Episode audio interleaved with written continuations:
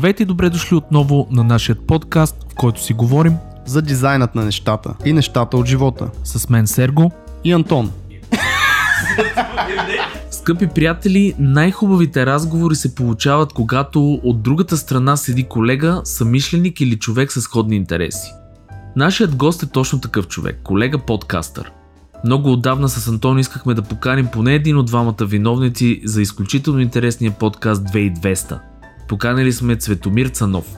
В този епизод ще си говорим както за подкаста като формат, така и за интересните проекти, които Цецо е захванал, а ние го наричаме човекът проект. Цецо е възпитаник на надвис, специално с филмов и телевизионен монтаж и този интерес към видеото като формат го правят един от най-интересните по мое мнение контент създатели.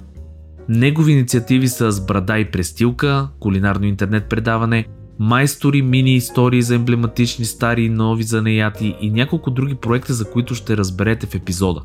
Очаква ви един много приятен и позитивен разговор с нас, Цецо, Серго и Антон. Желаем ви приятно слушане.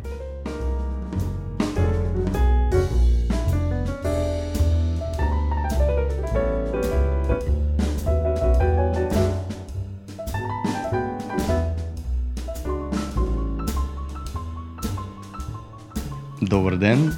Добре дошли на нашето предаване.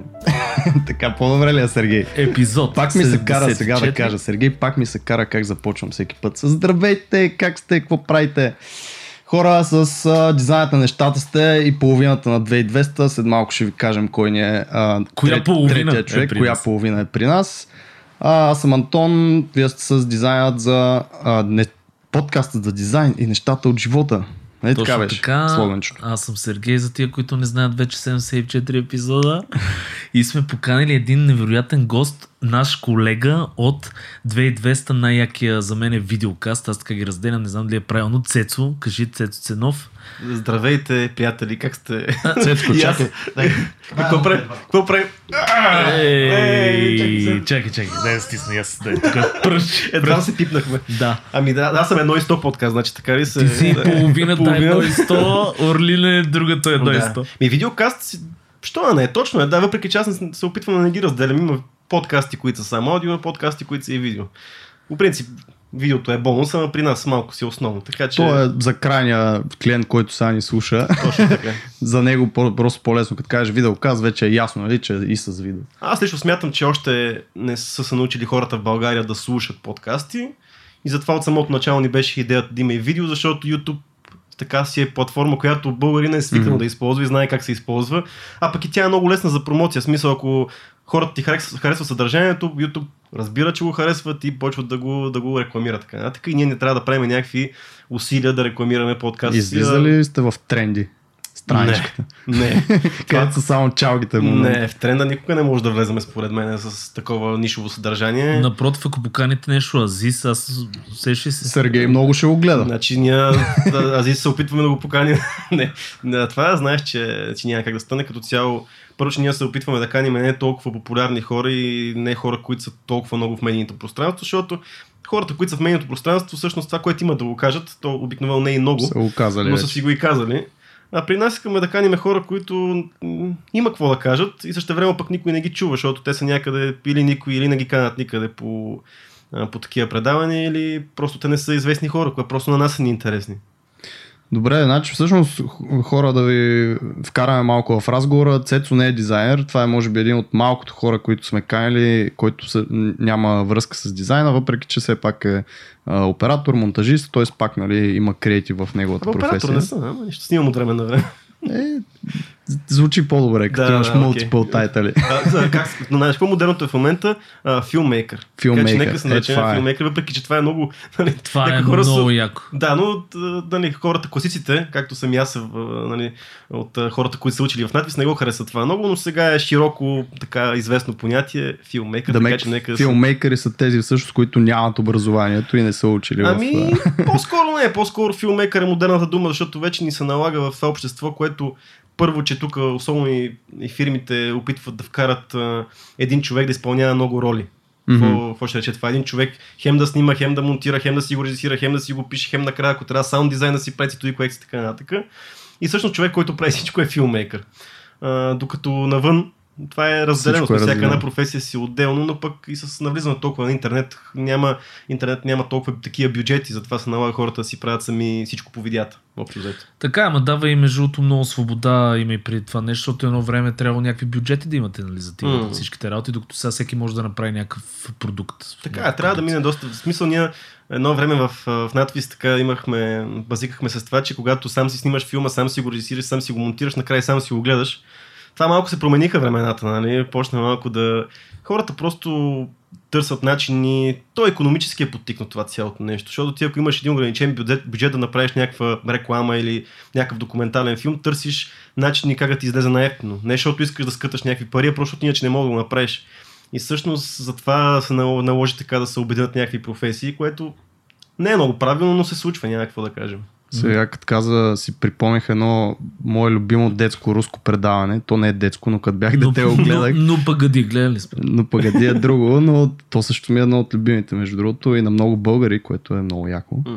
А, не, става дума за едно предаване, сам си бе режисьор, което така, разбирате какво значи, предполагам, сам съм си режисьор. Беше с такива а, записани на още тия старите го огромните VHS камери, човек, М. дето са. А, някакви гафове и такива неща. Ето е в YouTube, като има такива ком- компилации.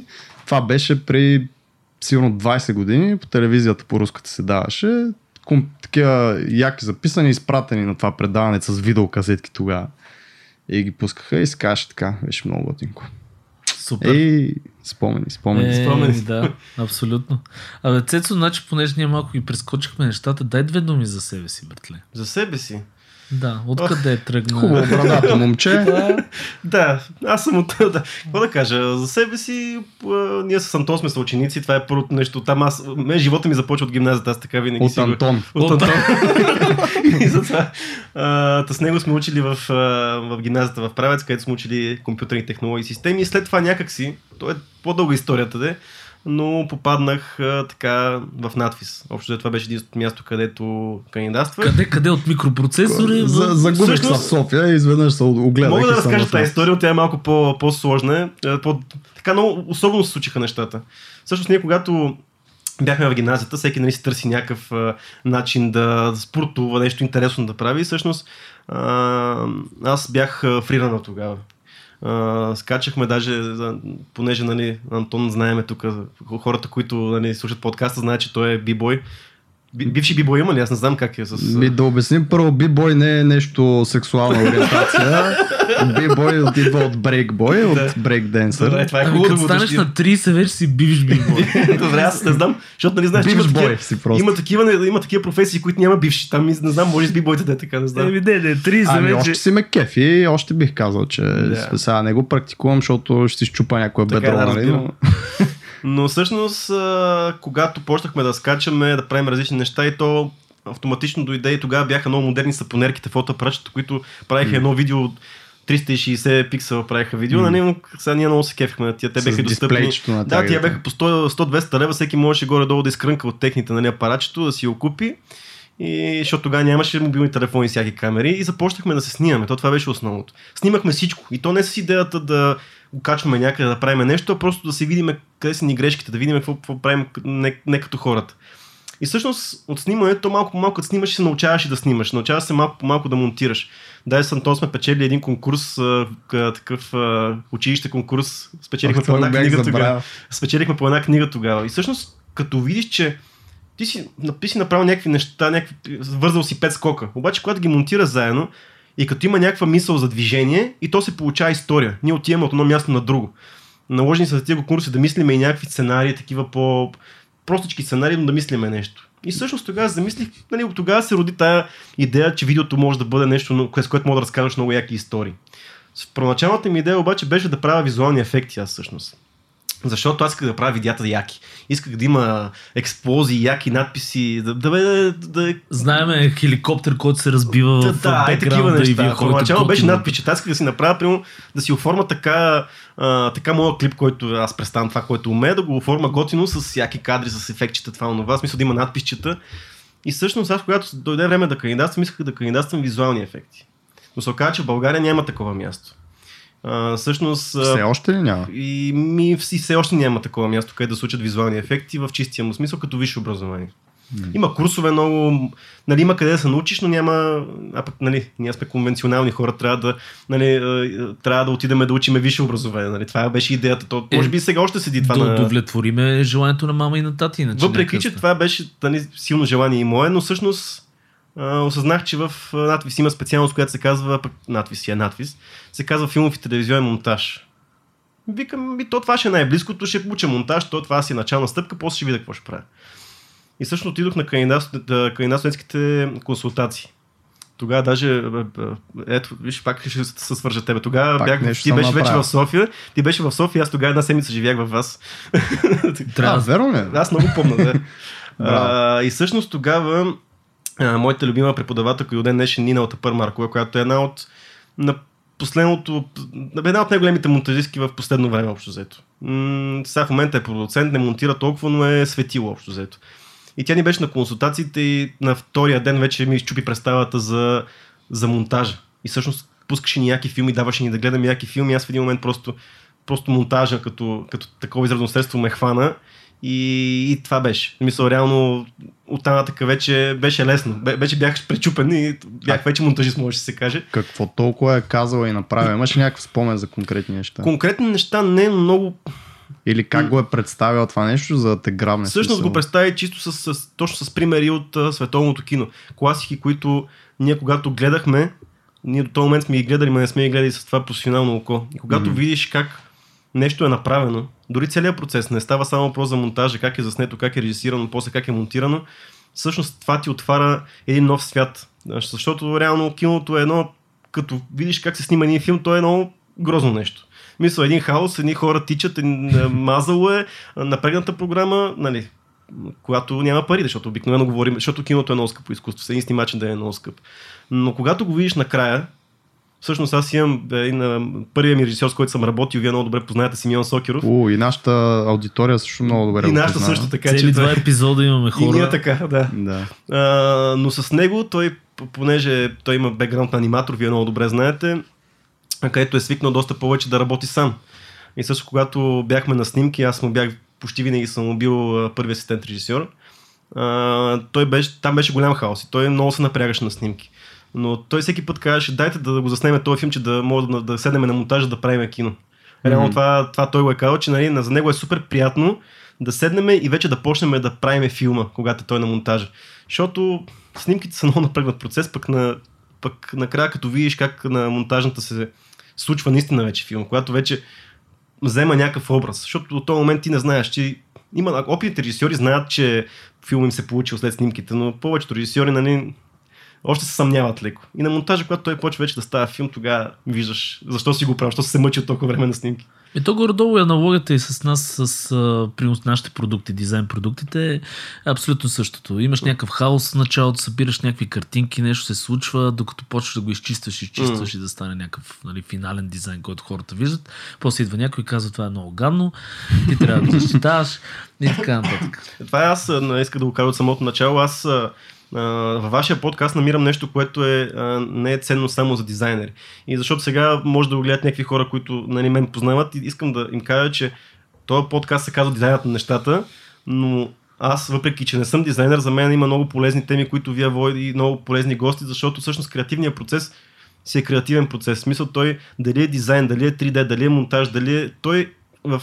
Еднакъв е навсякъде. Еднакъв е навсякъде. Вие говорите за фриланс, който е много популярно в момента. Имате гости, които са ни давали финансови съвети до някаква степен. Това са важни неща, които всяка креативна професия може да се възползва от тях. И аз го препоръчвам а, дори на хора, които още нямат, не могат да нарисуват една къщичка като мен. Е, къв си готин начин. Благодаря ти, благодаря ти, Да. Цецо. И аз, между другото, също мога да кажа, че много малко групи хора бих изключил и на които не бих препоръчал нашия подкаст. Мгм. Просто защото, Защото си е наш.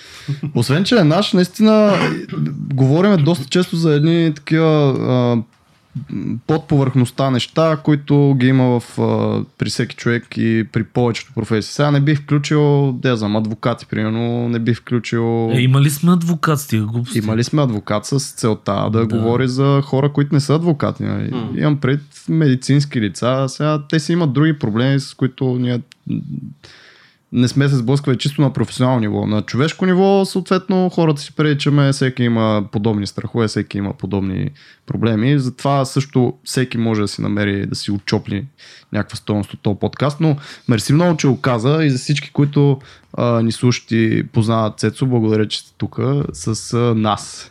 Добре, а, ти всъщност а, до, доизказа ли си историката за, за надфис? Ми мисля, че да. Всъщност, това, което мога сега да надвис, да, завърших го. Да, това тук знам, че е голяма тема при вас. Само семестриално. Да. Само семестриално съм го завършил и така и не се дипломирах. Ей, А, браво. пак, аз, пак сте двама на един Пак тук.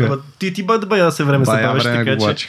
А, не, защото то така си стана малко. Нали? То в един момент живота почва да те, а, да те дърпа някъде. В един момент си кажеш, що няма смисъл. Всъщност има смисъл. Аз още не съм, не съм го намерил още смисъла. Нали? Обаче Да го търсиш. му опасява, че, опасяваме, че в един, момент може да се окаже, че ми, е, ми трябва тази диплома, въпреки че нали, А имате ли някакъв период, защото аз в... има, има, да. Има някакъв, не знам колко Аз аз, мисля, това че- спира в момента. При нас, е, при нас беше, вкараха го 5 години мисля, че беше и след това си губиш а, студентските Да. права.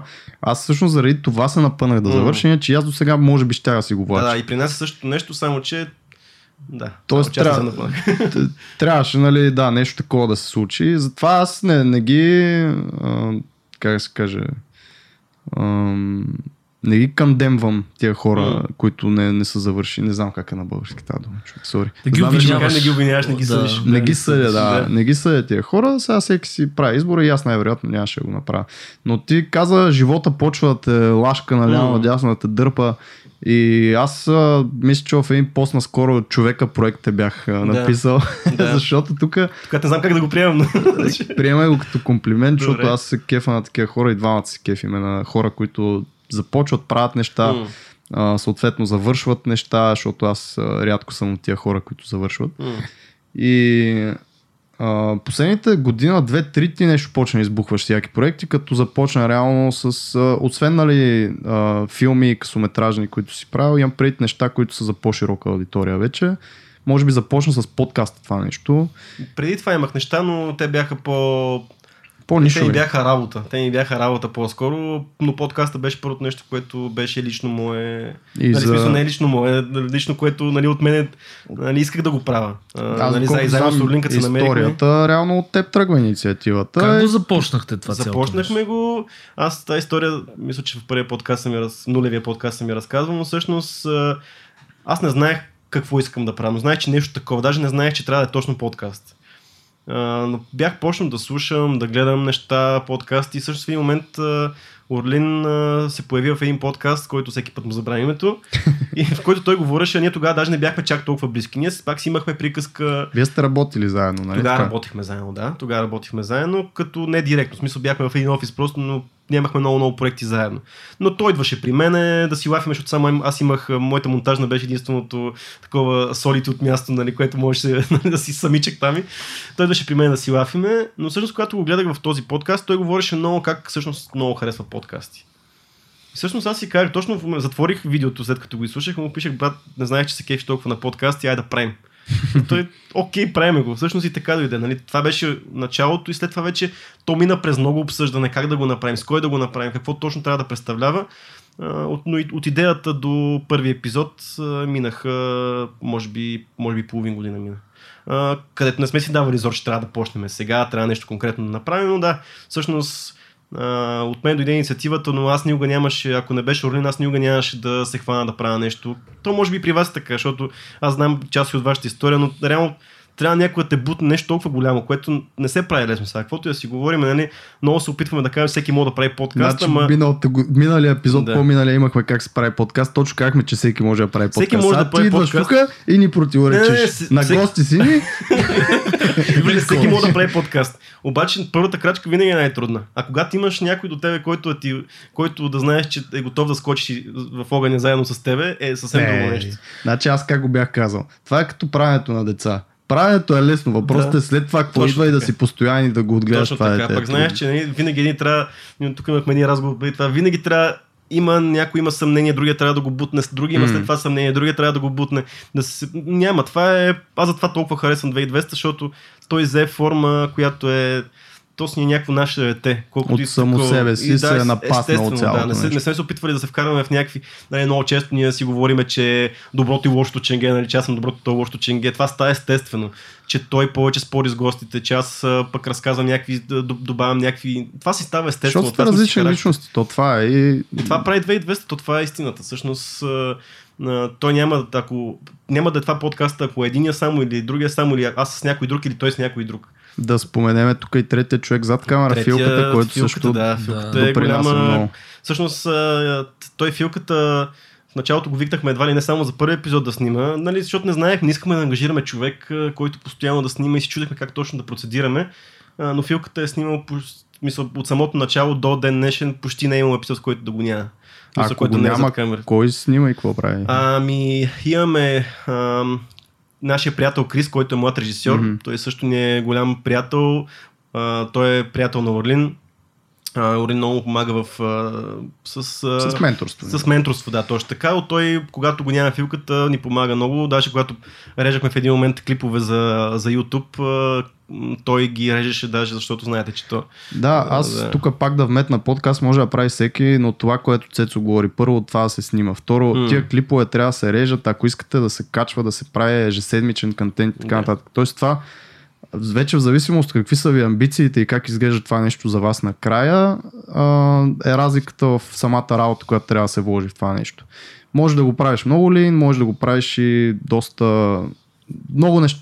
Знаеш само в един подкаст ти можеш да го разрастваш по абсолютно а, стотици различни начини и вече стига да имаш времето, желанието и така нататък. Всичко това И е най-важното време, което кажеш. Защото Да. реално всеки е почнал, най-много малко подкасти в България се издържат, много малко подкастери в България се издържат от подкастинг. То като цяло много малко контент креатори в интернет се издържат от това нещо, но това е друга тема.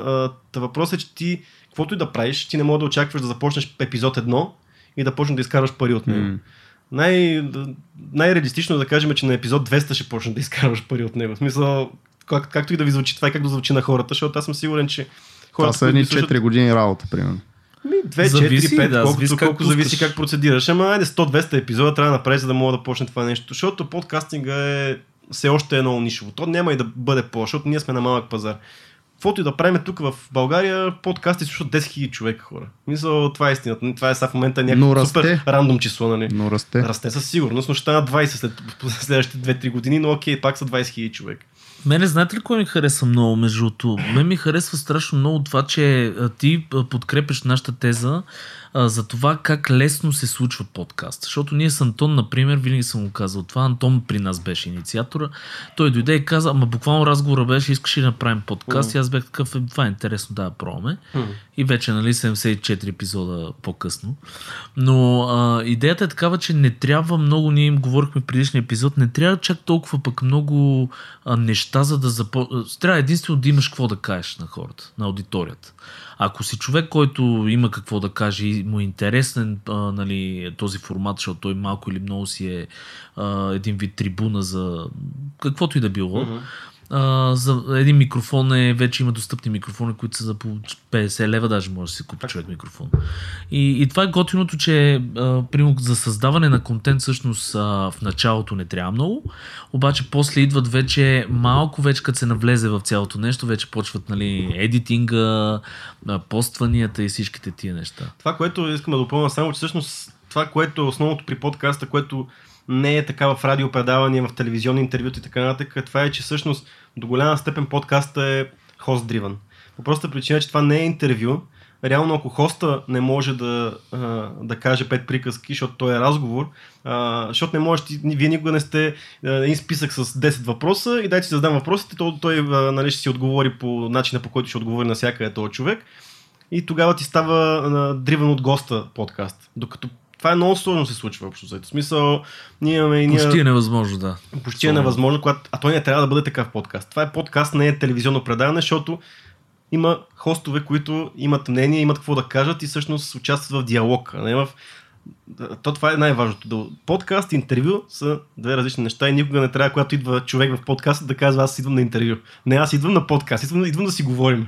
Да, Мисля, реално това, това е един простичък разговор, който абсолютно всички хора могат да водат малко или много. Затова казвам, че не е много трудно. А, плюс това, това, се, това е умение, което се развива и се научава. Най-малкото, ако го нямате за това да водиш нали, адекватен, нормален диалог, да можеш да слушаш. И все пак това е една от най-старите форми на, на учене и на, на поемане на информация, нали, да слушаш някой как, как говори и какво говори и по този начин да попиваш. Затова според мен е, колкото и нишово да е, колкото и малко да е в България, малко-малко ще се развива. Сега тук идва другия проблем, че повечето хора в България, което не е проблем, също това е изключително готино, че са доста запознати с английски язик и могат спокойно да слушат подкасти, които не са на български. А, затова наистина, това е м- една сфера, която е много неясна. В момента сме в дълбокото и не се знае какво ще става и дали тия 2-3-5 години, които са от вкарани нали, като работа и като а, интересни разговори, смисъл това, ние си взимаме по нещо от всеки разговор, нали, не го правим и ние се едно а, нищо не печелиме mm. от цялото нещо. Но вас какво ви държи с Орлин, примерно, говорили сте си на тази тема, какво ви държи да, да, да, прави, да се появяват всяка седмица, нали, да каните гости, да комуникирате, да отделяте от времето си и така нататък? Държи ни това, че ни е интересно. Държи ни това, че първо, че имаме някакъв комитмент към това общество, което сме създали, защото не са малко хора и пък ние с голяма част, колкото и тъпо да звучи, се познаваме с някои от тях. В смисъл дали е лично, дали е, дали е през интернет, те ни чувстват като много близки, защото все пак е малко обществото, ние се опитваме да обръщаме внимание. Те ни гледат по, слушат ни или ни гледат по два часа на седмица, те ни чувстват близки по някакъв начин. Дай малко за контекст. Тук вие в YouTube имате към 5-6 хиляди в момента субскрайбъри. 300 нещо от този сорт. Колко хора ви слушат горе-долу на седмична и там база, не знам. Имате ли Значи такива? ние правим по 30, 40, 50 хиляди видеовюта на месец правим. Okay. Видеовюта. В а, аудиоплатформите ми е много трудно да следа нещата, но там са много, много, много, в пъти, в пъти по-малко са там, да. защото ние, Вие се развивате ние си развиваме YouTube. А, но то е там, за да може хората да слушат. А, това е, аудиторията е доста голяма за български подкаст. Тоест чувствате отговорности към тия хора, които вече ви слушат. Това е вторичното. Това е, има го, но е вторичното. Всъщност най-важното, което ни държи е това, че ни е интересно че на нас ни е готино, ние изпитваме огромно удоволствие да каним различни гости, да си говорим с тях, да си говорим между нас а, да говорим глупости в ефир, защото много често се случва, защото имаш, като имаш такъв формат, е нормално да кажеш много глупости. А, приятно ни е да изкарваме време заедно. Всъщност, удоволствие. В какъв момент това нещо ще... Не виждам не виждам как това... Имаме си, разбира се, имаме спорове, караме си се, имаме креативни, така, като посока, нали, различни виждания, което е нормално в един екип. Но всъщност удоволствието от това, което правим е най-голямото и затова се държиме. Аз мисля, че и нас това ни горе-долу ни движи, защото при нас положението е, нали, срещаме други, съответно ти знаеш, ние сме малко по-нишови mm. и гледаме към диз... около дизайна mm. да се въртат нещата, но срещаме различни съдби, които са свързани, са близки до нас, нали, истории, неща, които аз лично много се интересувам. Но подкастът е много готина. Точно това е моят готино. Всъщност, че мога да, да се запознаваш с много хора, които са малко или много интересни. Mm-hmm. Добре, къде, аз това, къде е с вас двамата ще седнем? Ние може седнем да си пием бира, нали? А, два часа, но ще има много, ще си гледаме телефоните, ще се разсейваме. А, ще, гледаме ще, сервитьорката. Ще гледаме сервитьорката. Къде ще затвориме ние и си говориме час, два, три, пет, ще си говориме така и ще ни е приятно. Няма как да стане. И хората в момента това го нямат. Защото ти, кога последно си сядал с някой да си говорите на, на четири очи, да си говорите супер много време, освен ако не сте се виждали от, с много близки приятели, не сте се виждали от 10 даже години. И тогава. И даже, даже и тогава, тогава пак има някакви, пак нещо да разсева. Тук затворили сме се, всичко ни е окей. Okay, климатиче, много добре, водичка. Да, и трябва Аз една приятелка наскоро а, ми беше казала, че си забравя телефона в тях, като излезнал човек. И се сетих, аз това никога не съм излизал последните 6 години сигурно без телефон в джоба. И ще е много интересно да наистина си го ставя така за, прямо излизам на някъде и нямам телефон. Това ли ще е следващото? Един месец това без ще ми е телефон, следващото предизвикателство. Ами много е трудно логистично цялото Да. нещо, но съм си го мислил и още го мисля как да го направя. Ще е интересно, да. Може... Аз Може се чувствам безпомощен без телефон. А вие спомняте ли си между другото времето, защото аз си го спомням, вие сте малко по-малки от мене, когато се разбираше с някой да се чуете в 5 часа Да, еми по да. шайбата. Да. Да, Или пък другото, викахме си, защото вече в момент, като не сте се разбрали, ходиш на оградата и то понеже винаги беше, нали. Да, аз съм да. от малък, от малък град и то, нали, огради заключено това, онова и викаш. Това беше О, също човек. скандално. Аз съм Да. от малък град, нямахме огради, защото сме в Да. панелка, примерно 6-7 етажна, обаче пак е Лело Вики! Там на 6 етаж крещиш да те чуят, смисъл да изкочи Иванчо, примерно Да. да, се видите. Да. Имаше такива моменти, наистина ще ми е много интересно как а, ще се почувствам, защото според мен това е малко или много някакъв адикшън такъв, който а, мисъл нервно ти е, като нямаш телефон в джоба, ако си го забравиш в момента излезеш за половин час, ако ще и до магазина и ще се пипаш по джоба, такова ще е някакво странно. Тъпото, че не мога да намериме контрола в нас, защото те- телефонът е нещо супер удобно. Сега вече, особено в днешно време, как сме се разглезли, аз не мога да стигна до тук без телефона си. Нали? А, той ти трябва да пишеш имейли, гледаш някакви неща, ако бачкаш нали, такава професия, но същевременно ти дава и много, много такива, много, много и те разсейва. А как да намериме баланса вече е друг въпрос. Мисля, явно не може, защото той телефона явно по начина по който е и с тия нотификации, които точно в определен момент получава всичко, което се случва и той те пристрастява, той си е направен по този начин, ти нямаш избор. Ние сме като то от Властелина на пръстените, Да. да. Амгъл ли, какъв беше то, My Precious. Да. Такъв като хванеш нещо, дето е яко и дето те кефи и направо вече ти става целият живот. Значи това е негатива, ако го гледам, ама има и много позитив. Ето сега като така колеги Естествено, може, подкастери. може да слушаш с този подкаст. телефон, първо мога да слушаш, второ мога да правиш подкаст. Е. Дори хората записват с телефон, знаете, тия, примерно, новите телефони имат и по два микрофона, имат и режим за подкастинг. Така че това са все пак, аз пък, аз честно да ви кажа, за мен телефона, е, мобилния, нали, смартфона е най-великото изобретение. Защото толкова много бизнеса се разви, толкова Мгм. много работа се върши. Хората вече се намират буквално в джоба, нали? Където и да си, се намираш с някой, Мгм. който ти трябва, което е много важно. И аз съм много голям фен на телефоните като цяло. Не съм фен единствено наистина на това безразборното брозане по цял ден, нали? Е, е, дето е, е такова... Аз кажем, Зомби. че се чувствам безпомощен без телефона, аз в планината си го щупих. Ей, И всъщност той в един момент, даже го удавих в един момент, нямаше обхвати такива неща и аз се чувствах напълно безпомощен и не знам какво се случва общо. Взето добре, че бях с други хора, но аз наистина изпаднах, щупих си телефона и изпадна в някаква паника, честно Е, ма тук да вметнем, че Цецо е, говори за, предполагам, за то трип, който сега си прави. Да, си трип, сериозен, да. Да, Пре, преход, нали, ай, да, не е трип. Коме защото- мине, да. Значи, Коме мине, което е от най-източ... най-западната Най-западната точка до най-източната, до най-източната точка на През България. GPS там си пеша. малко... Мъртъв си. леко, леко да си загинал. да, да, да. И добре, ами плавно да, да преминем и към този проект, защото той сега мина преди месец и два, колко... Ми той мина, да, преди месец беше, завършихме пътуването, но още не сме започнали да качваме видеа от него.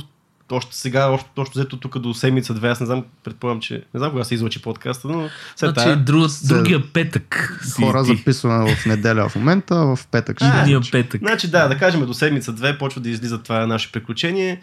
Също с моя, с моя колега и приятел Камен Коларов решихме, всъщност то беше пък негова инициатива вече, въпреки че на мен, както кажеш, проектите в един момент ми стават малко повече, но нямаше как да му откажа на тази идея, която той има да направим нещо, което да потиква към активен начин на живота, като предимно да е свързан с планината.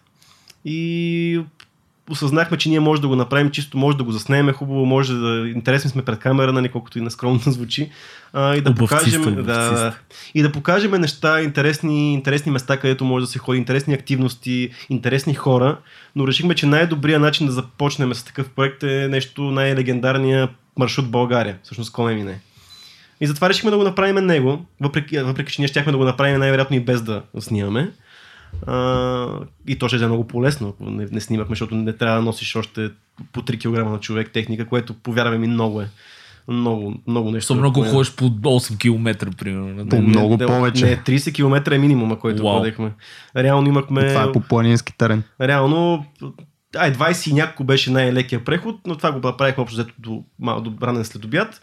Но реално 30 от 30 км нагоре ни Колко започва е дневния преход. 600 км. 600 км ходене, като Ходене. по принцип го дават за този маршрут, мисля, че около месец. 21, 21 22 два дни, като А ходиш вие- с... А вие го направихте? А, ами ние не, всъщност не го завършихме, но това ще се промени. Мгм. а, защото имахме много проблеми по пътя, а, като най-големите проблеми бяха травми.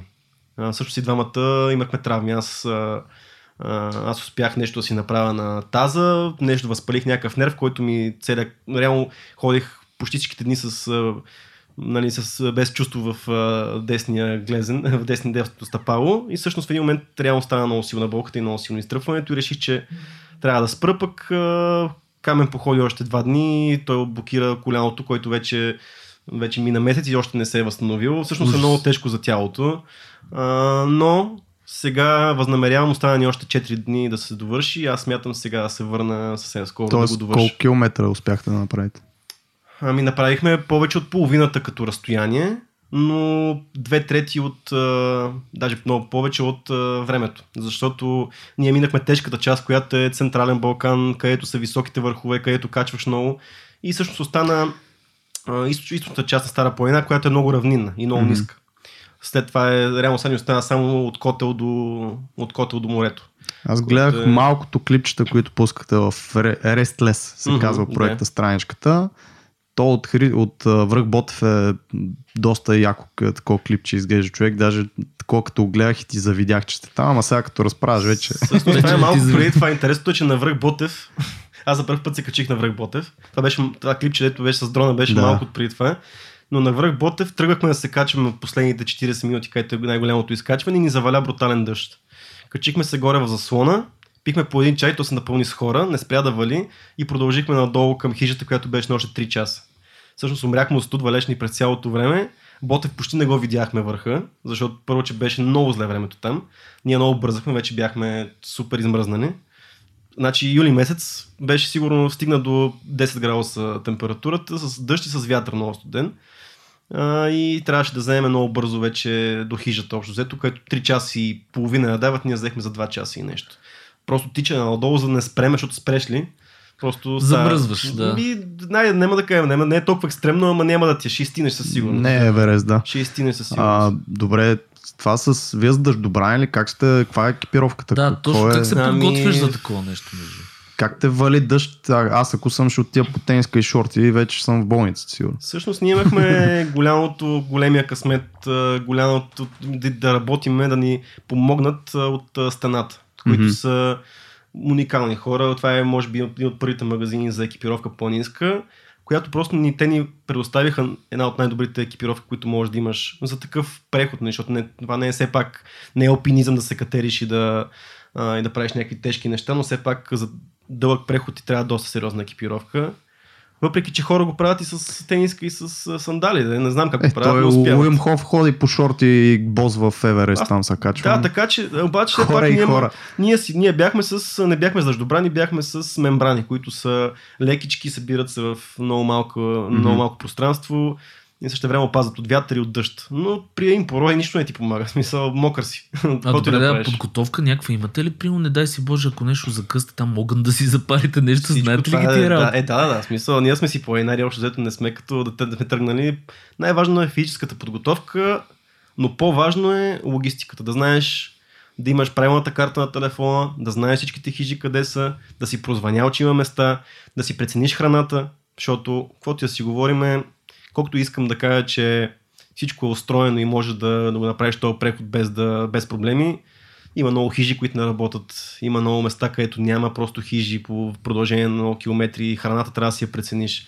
Мисъл, най-важното е знанието. Всъщност, то не е само дай за този преход. Всеки long distance hiking трейл си трябва подготовка като познание. за Откъде сте го черпили това нещо? Къде има информация за тия хижи? За... Къде Им- може да се отида, примерно в България и кои хижи работят и кои не? Ами Има, има си а, справочници такива, как се водят. А... Планинарски. Ами не, да прямо закон, ами не си има книжка, която е пътеводителче. Ага. Ето вътре има километрите, къде, какво, защо, които Окей. те ги апдейтват на 2-3 години, ги апдейтват нещата, пътеписи в интернет, приятели. Аз предполагам, че това пак са такива хора, които са нали, като вас, планинари, да. които... Планинарите са едно от най-задружното племе, така да го кажа. Всъщност, планинарите много си помагат на други, защото е малко общност и знаят колко е опасно в планината. Защото, сега каквото да си говориме, като си на някъде на 20 км ти е най-близката точка, която може да се евакуираш по някакъв начин, Всичко може да се обърка. всичко може да се обърка. И всъщност това е най-важното е, аз, ние, даже ние сме се опитали да бъдем много информативни в, нашия, в нашето документиране на Комими. Не въпреки, че той не трябва да, да служи като пътеводител по никакъв начин, защото той е по-емоционална история и информацията, която даваме е недостатъчна. Uh, ние сме се срещали с uh, приятели, с uh, хора, които са правили маршрута, за да могат да ни кажат те какво. Защото реално ти можеш да четеш в пътеписа нещо, но то вече да е друго. Или пък човек, който да е минавал да ти даде много по-точна информация. Всичко е... Той реално всеки си минава през негов си филм, защото то за климатичните условия са различни при Да. всеки, който катери. Един ще види глиган, примерно друг мечка. в Смисъл. Да, да, ние не Нали? видях. Аз мисля, че видях мечка, но не съм сигурен. Или значи не си видял мечка, Колега, брат. Ако, Тя беше малка. Тя беше не малка си- и избяга, защото ни чу отдалече. ако е Това малка, значи има и голяма, брат. Не, не, не, беше, беше тинейджър, така да го кажем. Тинейджър окей, мечка. не, да, тинейджър мечка, която вече е самостоятелна. там, седми клас. Но да обърнем към, защото не все пак сме в дизайн подкаст, да обърнем към креативната част. Според мен, това е нещо много ценно за хора, които занимават с нашите професии. Не, че причвам сега тук, искам да направя всичките хора планинари, защото са напълни планината с хора, които няма, нямат работа там, но опитайте. Вие, особено ако сте от София, защото повечето от хората, предполагам, че които ви слушат са от София, Витош е едно от най-яките места, което е толкова достъпно. Нали? А, вижте как ще ви се отрази то тип почивка, защото това е супер активна почивка, нещо, което няма какво да ви разсейва, нещо, което ще ви даде различна перспектива към, дори към изкуството, според мен. Аз това го вярвам, защото ти виждаш ти мога, ти мога да гледаш планината, след ти тук, от тук Серго виждаш планината всеки ден. Обаче перспективата, когато се качиш на този връх, който го гледаш всеки ден, от тук е е, да. съвсем различно. И според мен това към да, творческия процес много добре се отразява. Особено имаш едно, а, имаш едно спокойствие, което или по-скоро мислиш за други неща, защото особено ако правиш нещо по-сложно, ти трябва да мислиш за това как ще стигнеш до това място, колко те боли, как мога да, нали, реално неща, които са ти от първа необходимост и спираш да мислиш за, за злободневното общо взето. А това ти дава, след това като се върнеш, има, едно, е, има един културен шок, първо, защото ти си гледал само планинари и хижари, но след това, според мен, ти дава, а, дава ти друг майндсет и подход към нещата. И ако някой, защото има много хора в тия професии, които спадат в някаква дук, креативна, Да, бърнаути, бърнаути. всякакви такива. Според мен това е нещо, което супер добре би се отразило на, на хората, които се занимават с това нещо. Все пак, нали, трябва да обединяваме, не мога да правим така рандом неща. Те трябва да имат някакъв смисъл. И за мен това е нещо, което много ми помага. Аз винаги съм казал, между другото, че хората по принцип, не, това са последните там няколко стотин години, а няколко, да я знам колко века, но хората всъщност са били много близки до природата. И това, което сега се случва с тия, тая урбанистика, тия Мгм. градове, това нещо всъщност е непривично за, за човека. И хората малко са забравили това и може би ни влече да ходиме да сме по-близки до природата. И аз така мисля, виж и след цялата тази COVID ситуация, всъщност, когато нямаше къде много, много да се ходи, и в момента, който се отвори планината, аз видях м- така с 20-30% отгоре на, на хората, които ходят в планината. Което е супер, а, но не е, не е само хубаво, защото ако нямаш Подготовка. не само подготовка, ти мога да направиш един, един Нямаш поход етика. Нямаш етика, нямаш, не разбираш, защото има хора, които върват и свърлят бокуци навсякъде. Ако в София това е окей, или във всеки един град, защото ще мине лелката, която и плащат някаква минимална смешна заплата и ще ти го измете. Нали, не е яко, ама ще, ще, няма да остане там. Докато в планината е такива, които реално в планината чистят е такива планинари, които са от много години. И ходят и си пълнат раниците с бокуци и после ги изфърлят. В Мисъл, реално, ти ако си свършиш нещо, някой трябва да мине по газа ти и да го събере, което не му е работа. Тоест нямаш уважението към планината и към природата. Нямаш, защото ти си което... свикнал да си И тук. към другите хора, защото, Защото ти това са чистят- едни хора, които да. нямат навика да ходят по такива места. Те са свикнали М. наистина в София на урбанизиран начин на живот и за тях това е нормалното. Нали? То пак да не съдим такива хора, защото те не, не знаят. Просто като мама и тати, примерно, са ги водили като малки на планина и не са им казали М. това не е окей, това не е окей. А, сега от другата страна пък може да ги съдим, защото те не са дебили и знаят, че това няма да се разгради като го изхвърлят, но сега да не влизаме на, на, на там да хранят тук разни хора, защото знаете, че мога. Да, Антон е много добър в това. Между другото, ние имахме а, един наш, не имахме, защо казах имахме, имаме един наш много добър приятел, който искаме да го пока- поканиме в, Вече не е явно. да, в подкаста Коста Танасов се казва. Това е човека, който обиколи света с мотор. Мгм. А, мисля, че беше първият, то после имаше и още май някакъв. Значи, ако някаква- дойде при нас, ще ви го изпратим при вас, При защото вас. е Супер, да. изключително интересен за, човек. За, защо? Защото той е пак творческа личност, но той какво направи тогава с много минимален спонсоршип, фана си моторчето човека и буквално целият свят усъмвал е как, какви ли не места. А, и са му помагали много такива а, земни хора, нали, изобщо обикновени хора. При вас имаш ли го това нещо? Примерно, да кажем, отивате на някакво место и там има дядо е, Генчо, примерно, който има много готина малка къщичка, гледа си овчички, при тях хора. Значи при нас цивилизацията е нещо, което нямахме достъп до него. Да. Единствената цивилизация беше всъщност хижите. Хората, които ни помагаха, също много малко хора срещнахме. Хората, които ни, бяха помагали, ни помагаха, бяха хора, които всъщност бяха по пътя с нас. Които бяха или преди, или след нас, или заедно с тях пътувахме. А, защото те реално горе-долу маршрутите са едни и същи. И ние ако тръгнем и горе-долу ходим с едно темпо и ние с тебе тръгнеме, дори да не ходиме заедно, ние вечерта се засечеме в хижата, защото нямаш много избор къде да си. А, та всъщност имахме а, хора, които бяха пред нас и ни пишеха през цялото време трудности, които срещат, какво трябва да, да знаеме напред. Но това, което сещаш много по, по тези пътища е хижарите са уникални хора. Това е нещо, което и винаги имат истории. Аз няма как тук да не спомена на хижа Кашана. Всеки, който е бил там, знае за какво говоря, но мама Данче те посреща и те изпраща, все едно, че си нейно Нейн дете. си. Да. Понеже Затова Моите и мама Данче. да, затова мо- моите спътници ние наложи се там да останем по-дълго време. По проста причина, че заваля много. Два дена валеше много силно и моите спътници останаха там. Аз се прибрах до праве, защото ми е много близко за два дни и след това тръгнахме от там. Мама Данчи на сутринта, когато тръгвахме, а, не искаше да ни изпраща много, много, защото през цялото време беше задавена с бучка в гърлото, защото каза, аз сега съм болна, съм като болна два, два дена поне. Защото тя преживява всяка една, всяко едно изпращане. Това е хижа, където постоянно идват и си отиват хора. Тя и се къса сърцето всеки път, когато има много истории. Има хора, които са отишли без пари там и тя ги е нахранила и ги е подслонила. Никога няма да остави на, на, никога няма да остави на произвола. Мисля, е такива хора има. Тя е един пример. Има много такива. Хората в, пак ви казвам, хората в малките градове, в селата, особено хората в планината, са различни хора, защото трябва да си помагаме там. Тук може да видиш някой да го подминеш, нали, случва се много често. Там няма как да стане това. И ти, ти къвто и човек да си не може да го допуснеш това. А тия хора, които са, защото да си хижар не е въобще економическо изгодно. Нали, това няма какво да се брат от страсти. Правят от точно страст и любов, точно да. от любов към това нещо. И няма как просто. М. А, тук не е лошо да споменем и другия такъв проект, който ми идва много Само проекти вече. Ама този път не е Ти човека проект, аз така разбрах. Този път не е твой този проект. Това е, помогни ми с името, само да се изгубиш в А, България Да се изгубиш нарочно. нарочно. Да, Да, на Крис, на Крис Захариев, да. да, на Крис Захариев е също интересен проект, който е точно такъв, а, който нали, може да ви срещне с някакви благи хора и как наистина в по-далечените места хората са по-различни, помагат си. И аз съм сигурен, че да взем, в смисъл да вземеш а, една група софиянци, които цял, цял живот живеят тук и да ги преместиш в нещо такова и те ще станат, а, ще почнат да помагат. Искам да вярвам в това, според мен, според мен атмосферата много влияе човек. Мгм. Ние сме социални същества. Средата. Средата Да, да. много ни влияе, затова нали, хората растат в по детски градини по училища и постоянно попиват, защото просто ние така сме устроени, че попиваме от средата около нас. И в зависимост от това в каква среда ни сложиш, ние ще сме такива или такива.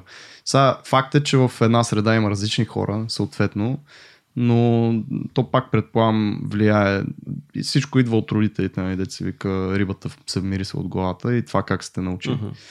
А, но да продължим с твоите проекти в такъв случай. Тъмън щях между другото и аз да го питам за майсторите, нали? Това ли ще ще го да, питам? еми, да, да, може и с него. После имам още е- един да преговорим. И Да, така. да, да свършат тия проекти. Значи, значи, кажи верно за тия, за, понеже аз видях един епизод за един ножар много Да. готин, за старите майстори за неятите, защото не говорим за хора все пак, които срещаш. Мгм. А, как ти хрумна идеята, как го направи това нещо, как изобщо... Защо по дяволите? Колко, Да. Защото- колко епизода ще има, защото ние гледахме наистина първия. Имаше някакъв. Първият, значи докато излезе този епизод, ще има още един и за сега съм планирал 4 или 5 епизода, по проста причина, че това е един много скъп проект. Мгм. който го правя на мускули а, и трябва да има С- спонсори. Не спонсори, Тук да кажем, значи, ако някой иска да помогне за този готин проект, е сега момент и ни слуша.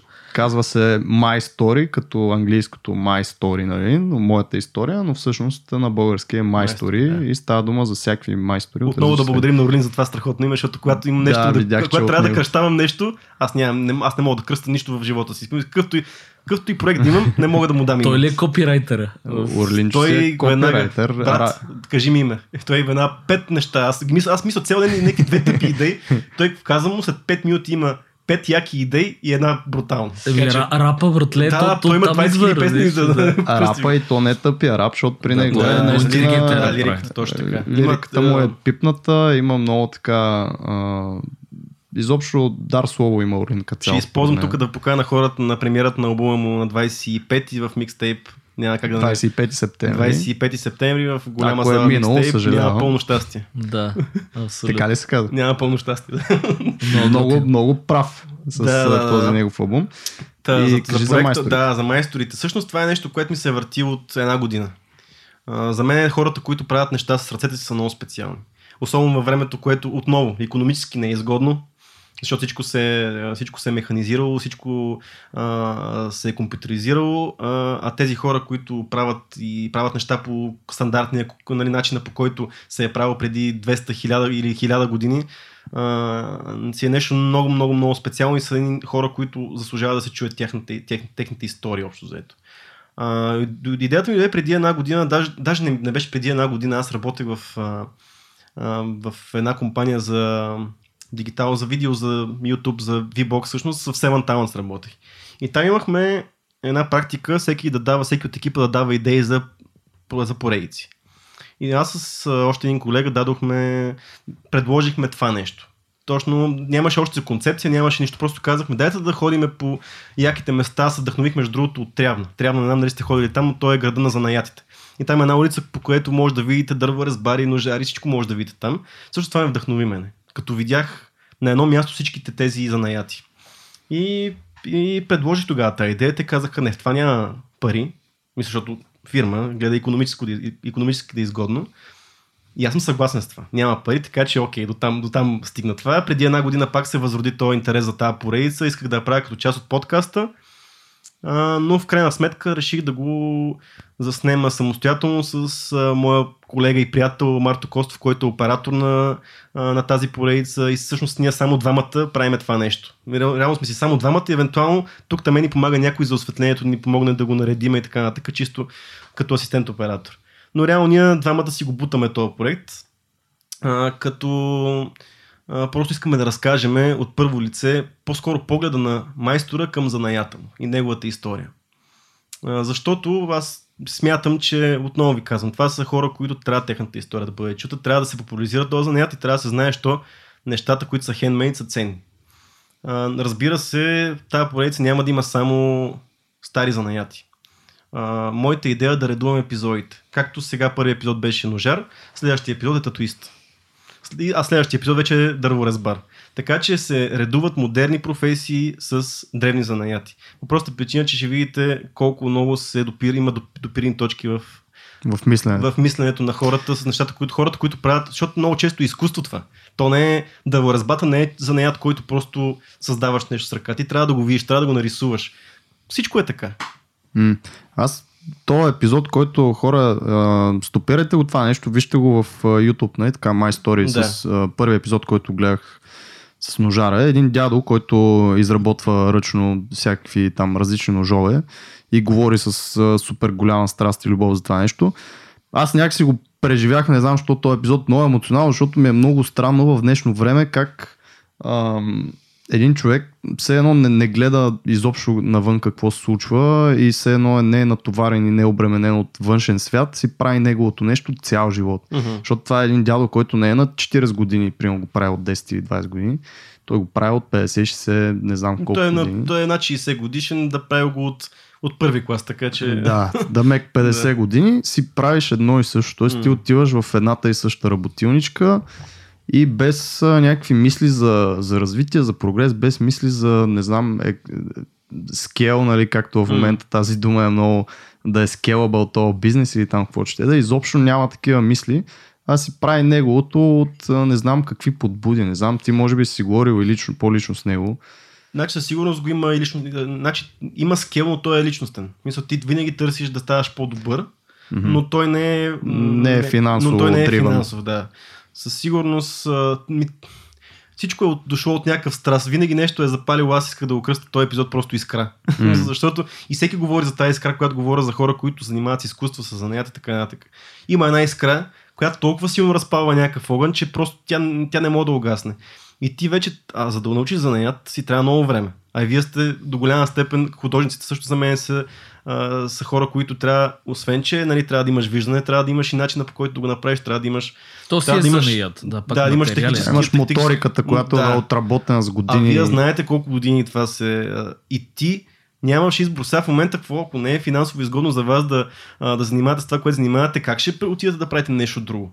Като сте отделили толкова хиляди... Той гледай, брат. хиляди... Да, да, окей, добре, ама... Не, винаги е любовта. Аз Абсолютно за съм съгласен. казвам, с теб. човек, че мен ми е хем съм дистанциран от това нещо, Мгм. хем съм супер впечатлен и направо съм такъв вау, а, като гледам такива неща, защото моето мислене е някакси друго. И колкото и да говоря, нали, че трябва да обичаш това, което правиш, а, на мен ми е много малък, малък процент от причината да правя нещо това. Сега, нали, звучи тъпо и всички казват, че не трябва да е така и може би и не трябва да е така и ще се прояви в по някое време. Но затова ми е много интересно такива хора. И аз, между другото, мога да ти препоръчам даже Стопан, който ни беше Мгм, на да, нас. между другото вече ми го препоръчаха, така че ако Така е, продължи тази проект, със сигурност... Защото той пък е един от младите хора, които имат Мгм. това мислене и който трябваше да отиде в а, а, там камерата на занаячиите, да си изкара свидетелство, Мгм. че се занимава с това нещо И той е единствения книговезец, смисъл в, в България. тази, такъв. тази а, смисъл, този смисъл на думата. Нали? Много се надявам да направя епизод с него, наистина. Той е много, много отворен, много пич към Мгм. такива неща. Аз съм сигурен, че Да. ще се съгласи и ще стане як епизод. Така че. Ами малко по малко, въпреки че а, все още няма финансиране на този проект, малко по малко не, не, не искам да го спирам, дори да няма. Това е, много, това е много, странен, а, много странен етап в, специално за този проект, защото не, не е лесно, не е лесно направата му, особено за такъв малък екип. Но хубавото на малкия екип, че струва малко. Абсолютно да. Имахме Имаме техника, имаме малък, малък екип, но все пак им отнема време. разговора, който водихме с предния ни гост, който има дизайн студио, Жоро Юрданов. То е точно това, разправяш как са започнали, понеже са били само трима кофаундъри, М. които, както и в моя стартъп е също, като са само кофаундърите работят в момента по това нещо, ти е- нямаш заплати. И Окей. всичко е лин. М. Трябва ти да можеш да се нахраниш, просто и да има къде да спиш и работата си върви, нали. Докато като почнеш да го скалираш това нещо, почнеш да наемаш хора, тогава вече идва нали, отговорността към... Той даже го каза в момента, в който дойде първия хайер. Нали? Смисъл, първия не е да. човек, тогава почваш. И то не е, говорим за заплатата или някакви такива неща, отговорността към този човек. Да. Защото той ти дава времето си, съответно ти пък трябва да му подсигуриш е, да. Не му му кажеш, аре, наемам те и след два месеца чао-чао. Хубавото от, от моя гледна точка на този проект е, че го гледам и като, като портфолио пис. Защото аз до, до, до този момент съм занимавал предимно с, с монтаж, с motion графики, с а, режисура на пулт и такива неща. Аз за първ път хващам голям проект, проект който да режисирам.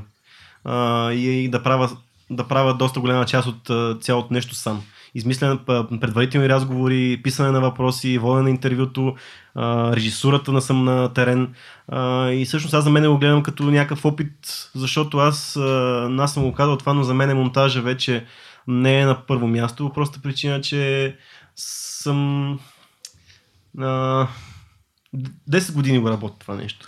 Е, И- Почва леко да, примерно, да я знам да ти омръзва. Така, да Няма, кажа. а, не толкова да ми омръзва, колкото процес. Искаш да, да го надградиш това нещо. Искам, първо, че искам да го награ- надграда, второ, че а, не обичам вече, не ми е кев да седа по няколко стотин часа над а, компютъра. Кръстчето ли се обажда? Кръста се обади от много време. Аз а, имам проблеми много сериозни с това нещо, защото когато започнеш активно да работиш много и малко в един момент пък забравяш да спортуваш, малко почни дисбаланси. Говори ми тук да. тук да обясня какъв е проблема, защото аз имам същия. С Цецо преди време, когато бяхме млади и А. неопитни дебилчета, Така. скачахме от сгради. Да, факт. Тоест някаква недостроена сграда и на нас идеята ни хрумва, айде да ходим да скочиме от там, нали? Нали кой, кой идиот би му хрумнал, ай сега като мине примерно тук по кварталите, види някаква недостроена сграда и ще каже, аз скоча от третия етаж. Нали, обаче ние бяхме тия идиоти и Цецко малко повече от мене. защото аз горе-долу на земя повече си правих нещата, та може би имам малко по-малко травми. Не знам. И това нещо с а, времето, с като растеш и като правиш едно а, 3-0 число и плюс седенето на компютъра, наистина дотегва. И аз съм много съгласен с теб, защото и при мен е също. Вече работата на компютър да седиш толкова дълго време не е, не е толкова приятна, колкото беше едно време да се mm. затвориш и 12 часа наистина Точно. да не станеш, за да изпипваш едно нещо.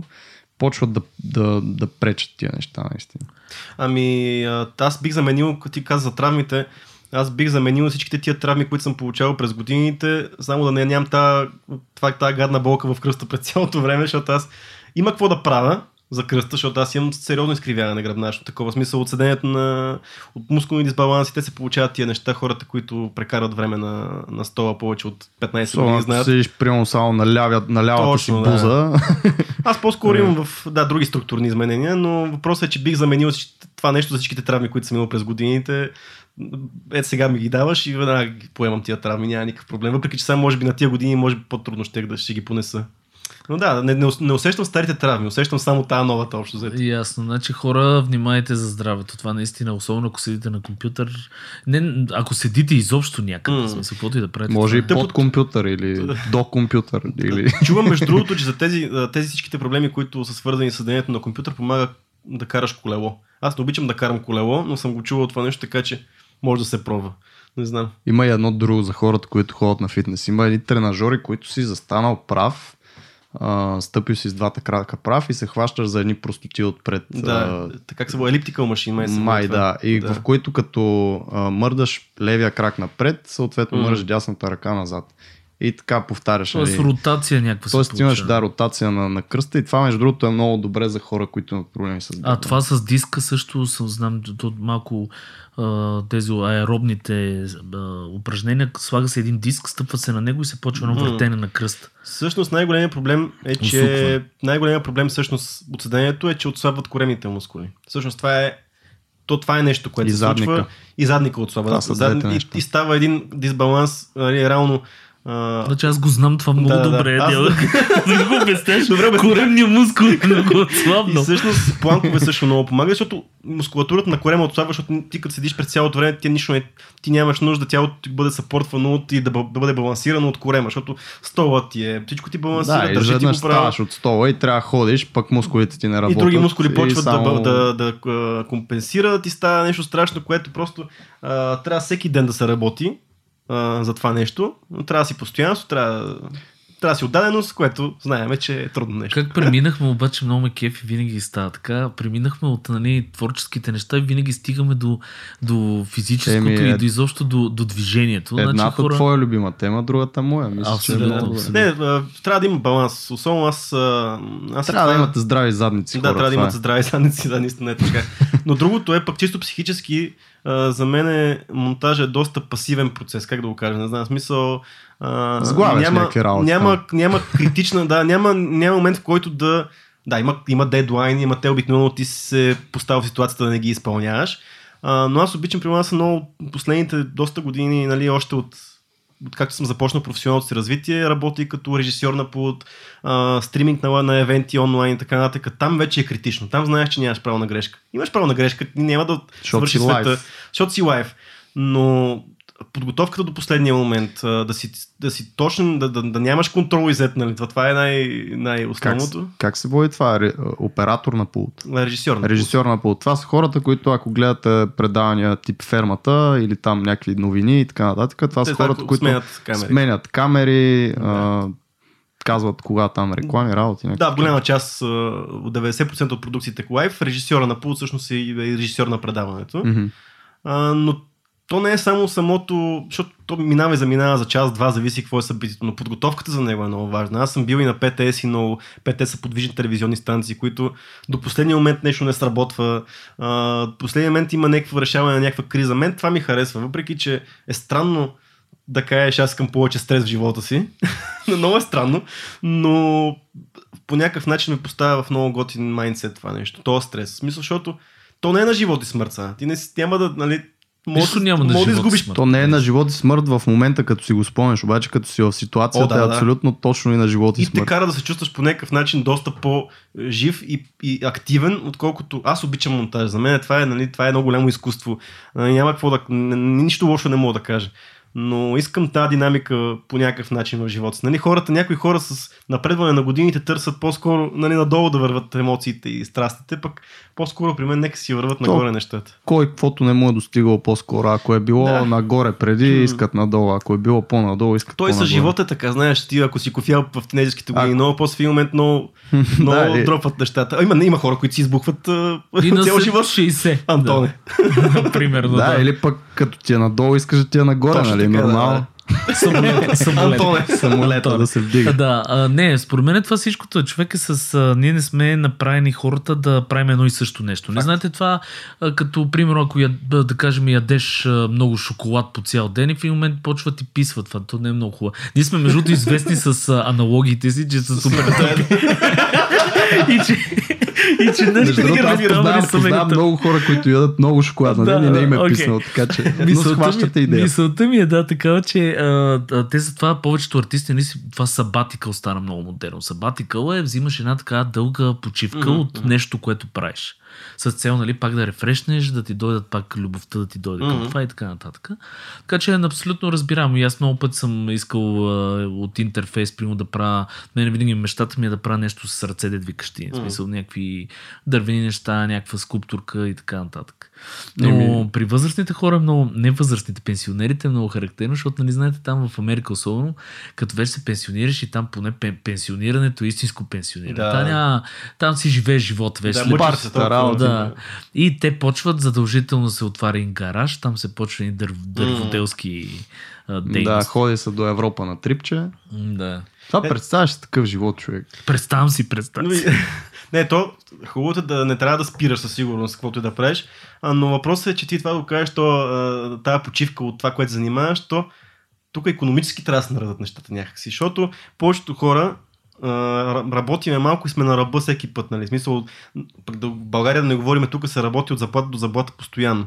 Или пък ако занимаваш някаква професия, Защо сингъл отваш само България, между другото, в Щатите в момента това е най-големия проблем. Е, да, е, всъщност те си с цял свят, да. цял свят. така, да човек. говорим, да, да говорим тук локално. И в един момент ти, ако останеш без работа, имаш малко спокойствие, зависи ако си уредил, нали, ако си плащал и си бил на, на, на договори и Или така си нататък. мислил, ай да го кажем така, мислил си за Или това пък време. си, да, обаче след това идва момента, в който много хора не могат да вземат тази почивка творческа. И трябва да продължават да грайнат, защото няма как. И пак идваме, всичко е, трябва да, не че трябва, то не трябва да бъде изобщо, но е подбудено от економически причини. Лични такива. Естествено. И е много хубаво да си говорим тия неща. Обаче е много трудно на практика. Но на практика Между е много Много трудно. хора могат да. Разликата и с сабатикъл, реално като сабатикъл е, че той е платен. Смисъл, Това не е, не е от това е все едно платен отпуск. Да ви даде, примерно, половин година, една година. Но пак мислиш и на адванс, нали? Хората, които го правят обикновено, доколкото знам, те работят 5-6 години. Да, Да, кажем, точно. събират през тия 5-6 години за една година, М. която да могат да си позволят буквално да се откъснат от цялото Да. нещо а, и използват парите си, които са събрали точно за тази цел. Да. А, така че това пак е един вид мислене нали, на адванс. Той аз получих една така, един такъв, нали, само че беше подплатен от държавата, защото аз съм работил всичките тия години, които съм работил, съм бил на договор. А, и всъщност това, което се случи, защото аз а, пак винаги съм бил фул тайм, съм работил някъде и всъщност а, сега, като настъпи COVID-кризата, нали, се наложи и... Цецо е на борсата. Да, Което е... Да, което е някакво нещо, защото аз съм си плащал данъци толкова години и всъщност тия 6 месеца, които са ти сабатикъла. Да. съм и събатикъл, който беше доста приятен. А, всъщност и успях да направя проекти, които наистина а, им се кефа. Тъпото е, че в един момент а, част от тях, едни 2-3 месеца бяха в, баш в, най, в локаута, което беше много тъпо, защото ти реално ти докато съзнаеш, то всичко то, времето си минава, ти нищо не си направиш, седиш вкъщи и ядеш Да. пици а, и при, при някакви такива глупости и всъщност не можах да се наслада защото дойде малко изненадващо, а, бяхме затворени, не знаехме как да реагираме на цялата ситуация и всъщност два месеца ни бяха загубени. За мен лично. Да, И- първите един-два месеца реално аз си бях и доста накън като цяло. Да. Да, не използвам Нулеви другата бяха дума. за всички, абсолютно. Да. И тъпото е, че то себатикъл свършва и трябва да се търсят начини да се стабилизира положението обратно, но според мен, сега аз а, съм на мнение, че нали, хората, които умеят неща, винаги успяват да си докарат. Дори да имат някакви трудни моменти, винаги, винаги успяват да си докарат средства, защото не е толкова, въпреки че нали, дига се много общо ниво на, на хората, които занимават с креативни професии, пак ще го кажа. Но много малко хора са работили толкова дълго време, имат този скил и тия умения, които за да се впишат в някаква работна среда и всъщност не е чак толкова трудно намирането на работа, стига да има работа.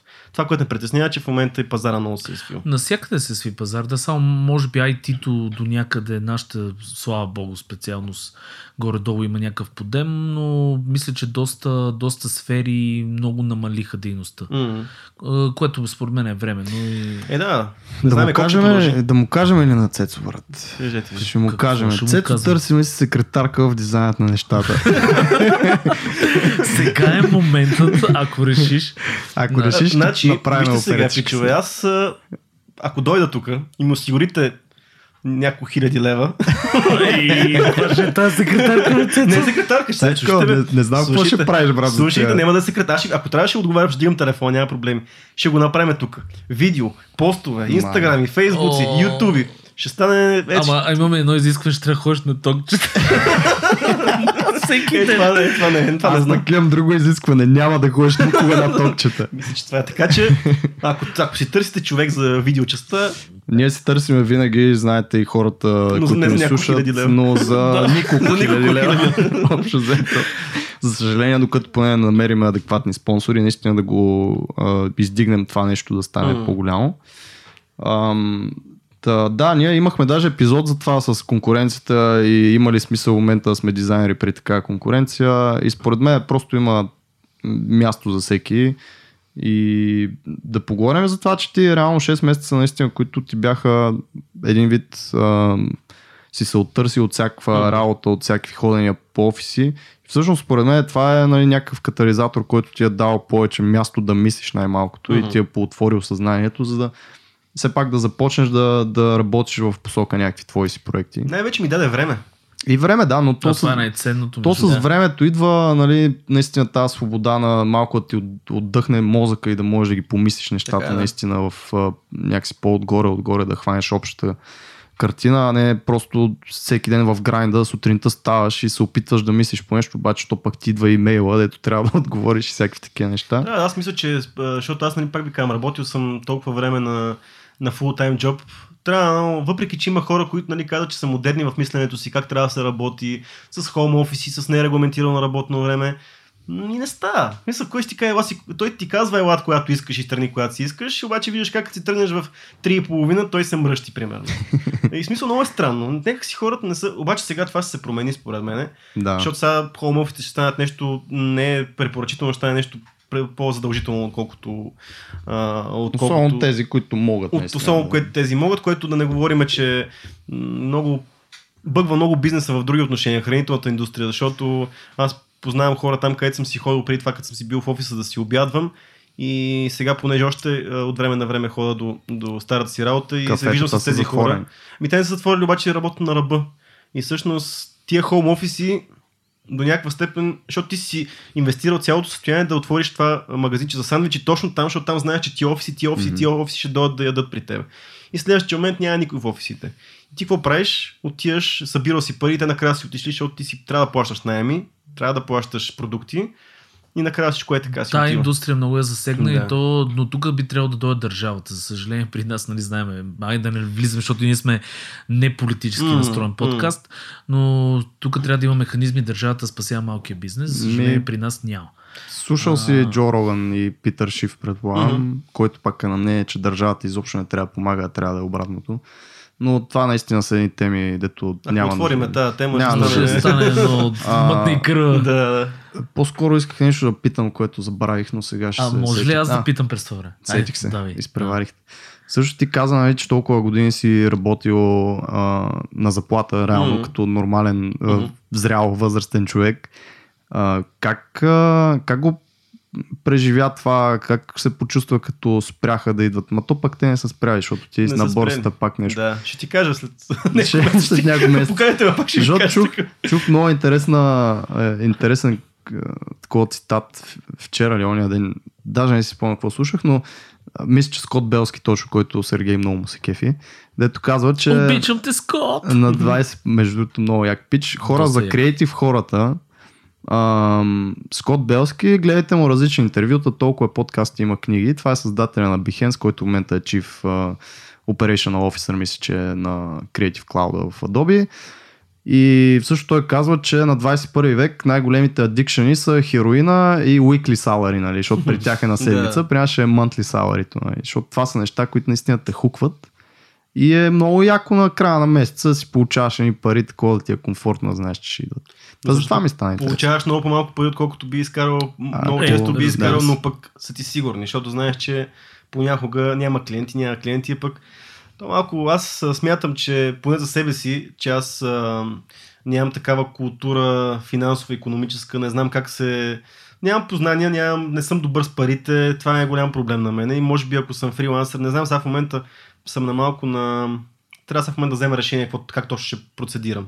Защото имам възможности на фриланс да работя, но пък може би ми е по-добре да... Не знам, но още не... Имам ограничено време да го измисля точно как да се случат нещата, а, но е, нали, месечната заплата е нещо, което съм окей с него, просто причина, че знам с какво разполагам, знам как да си докарам допълнителни средства. Въпросът е, че наистина трябва по някакъв начин да ни водят някакви курсове в училище. За... Това е ни е голям проблем в България. Мен за пореден път го казвам в този подкаст. Като бях в Англия ми направи впечатление, дори обикновени служители, говориме хора на по 20 години, М. знаеха как да борават с акции, Да. как да инвестират, М. как да си управляват парите. Имаха бизнес адвайзъри.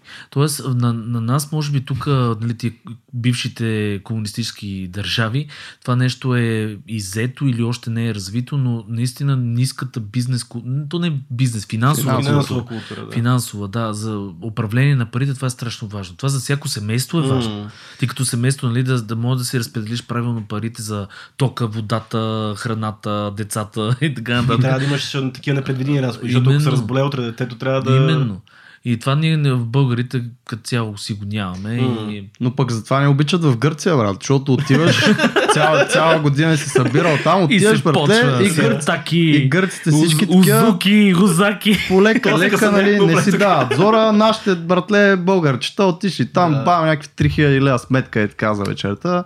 Да, и, да. нали, така че, да, малко... Това са много хубави неща, които казваш и между другото хора трябва да се замислят просто, да имат малко по, по-финансова така, култура. Имам достатъчно книги в момента. Да, така е. Има една... А, ех, се, значи аз с имената съм много зле, ама а, нещо от сорта на Delete, аз после ще ги, аз ги имам тук, ще ги покажа. А, нещо от сорта на Scrap Your Portfolio или нещо е такова Не, беше. това е на Стив Клеон. а, Ти, ти си човек с книгите, да. На Стив Клеон, Burn Your Burn Your Portfolio. Portfolio, точно така е тази книга, колко е ценна. Да, Е, има... това ще се... Това ще го чекна. Да, тя е една малка книжка, човек, така Те сравнително. бързо, Бързо, да. се чете. Тя и другата на, на Стив Клеон ли, Остин Клеон ли? Как, как беше автора?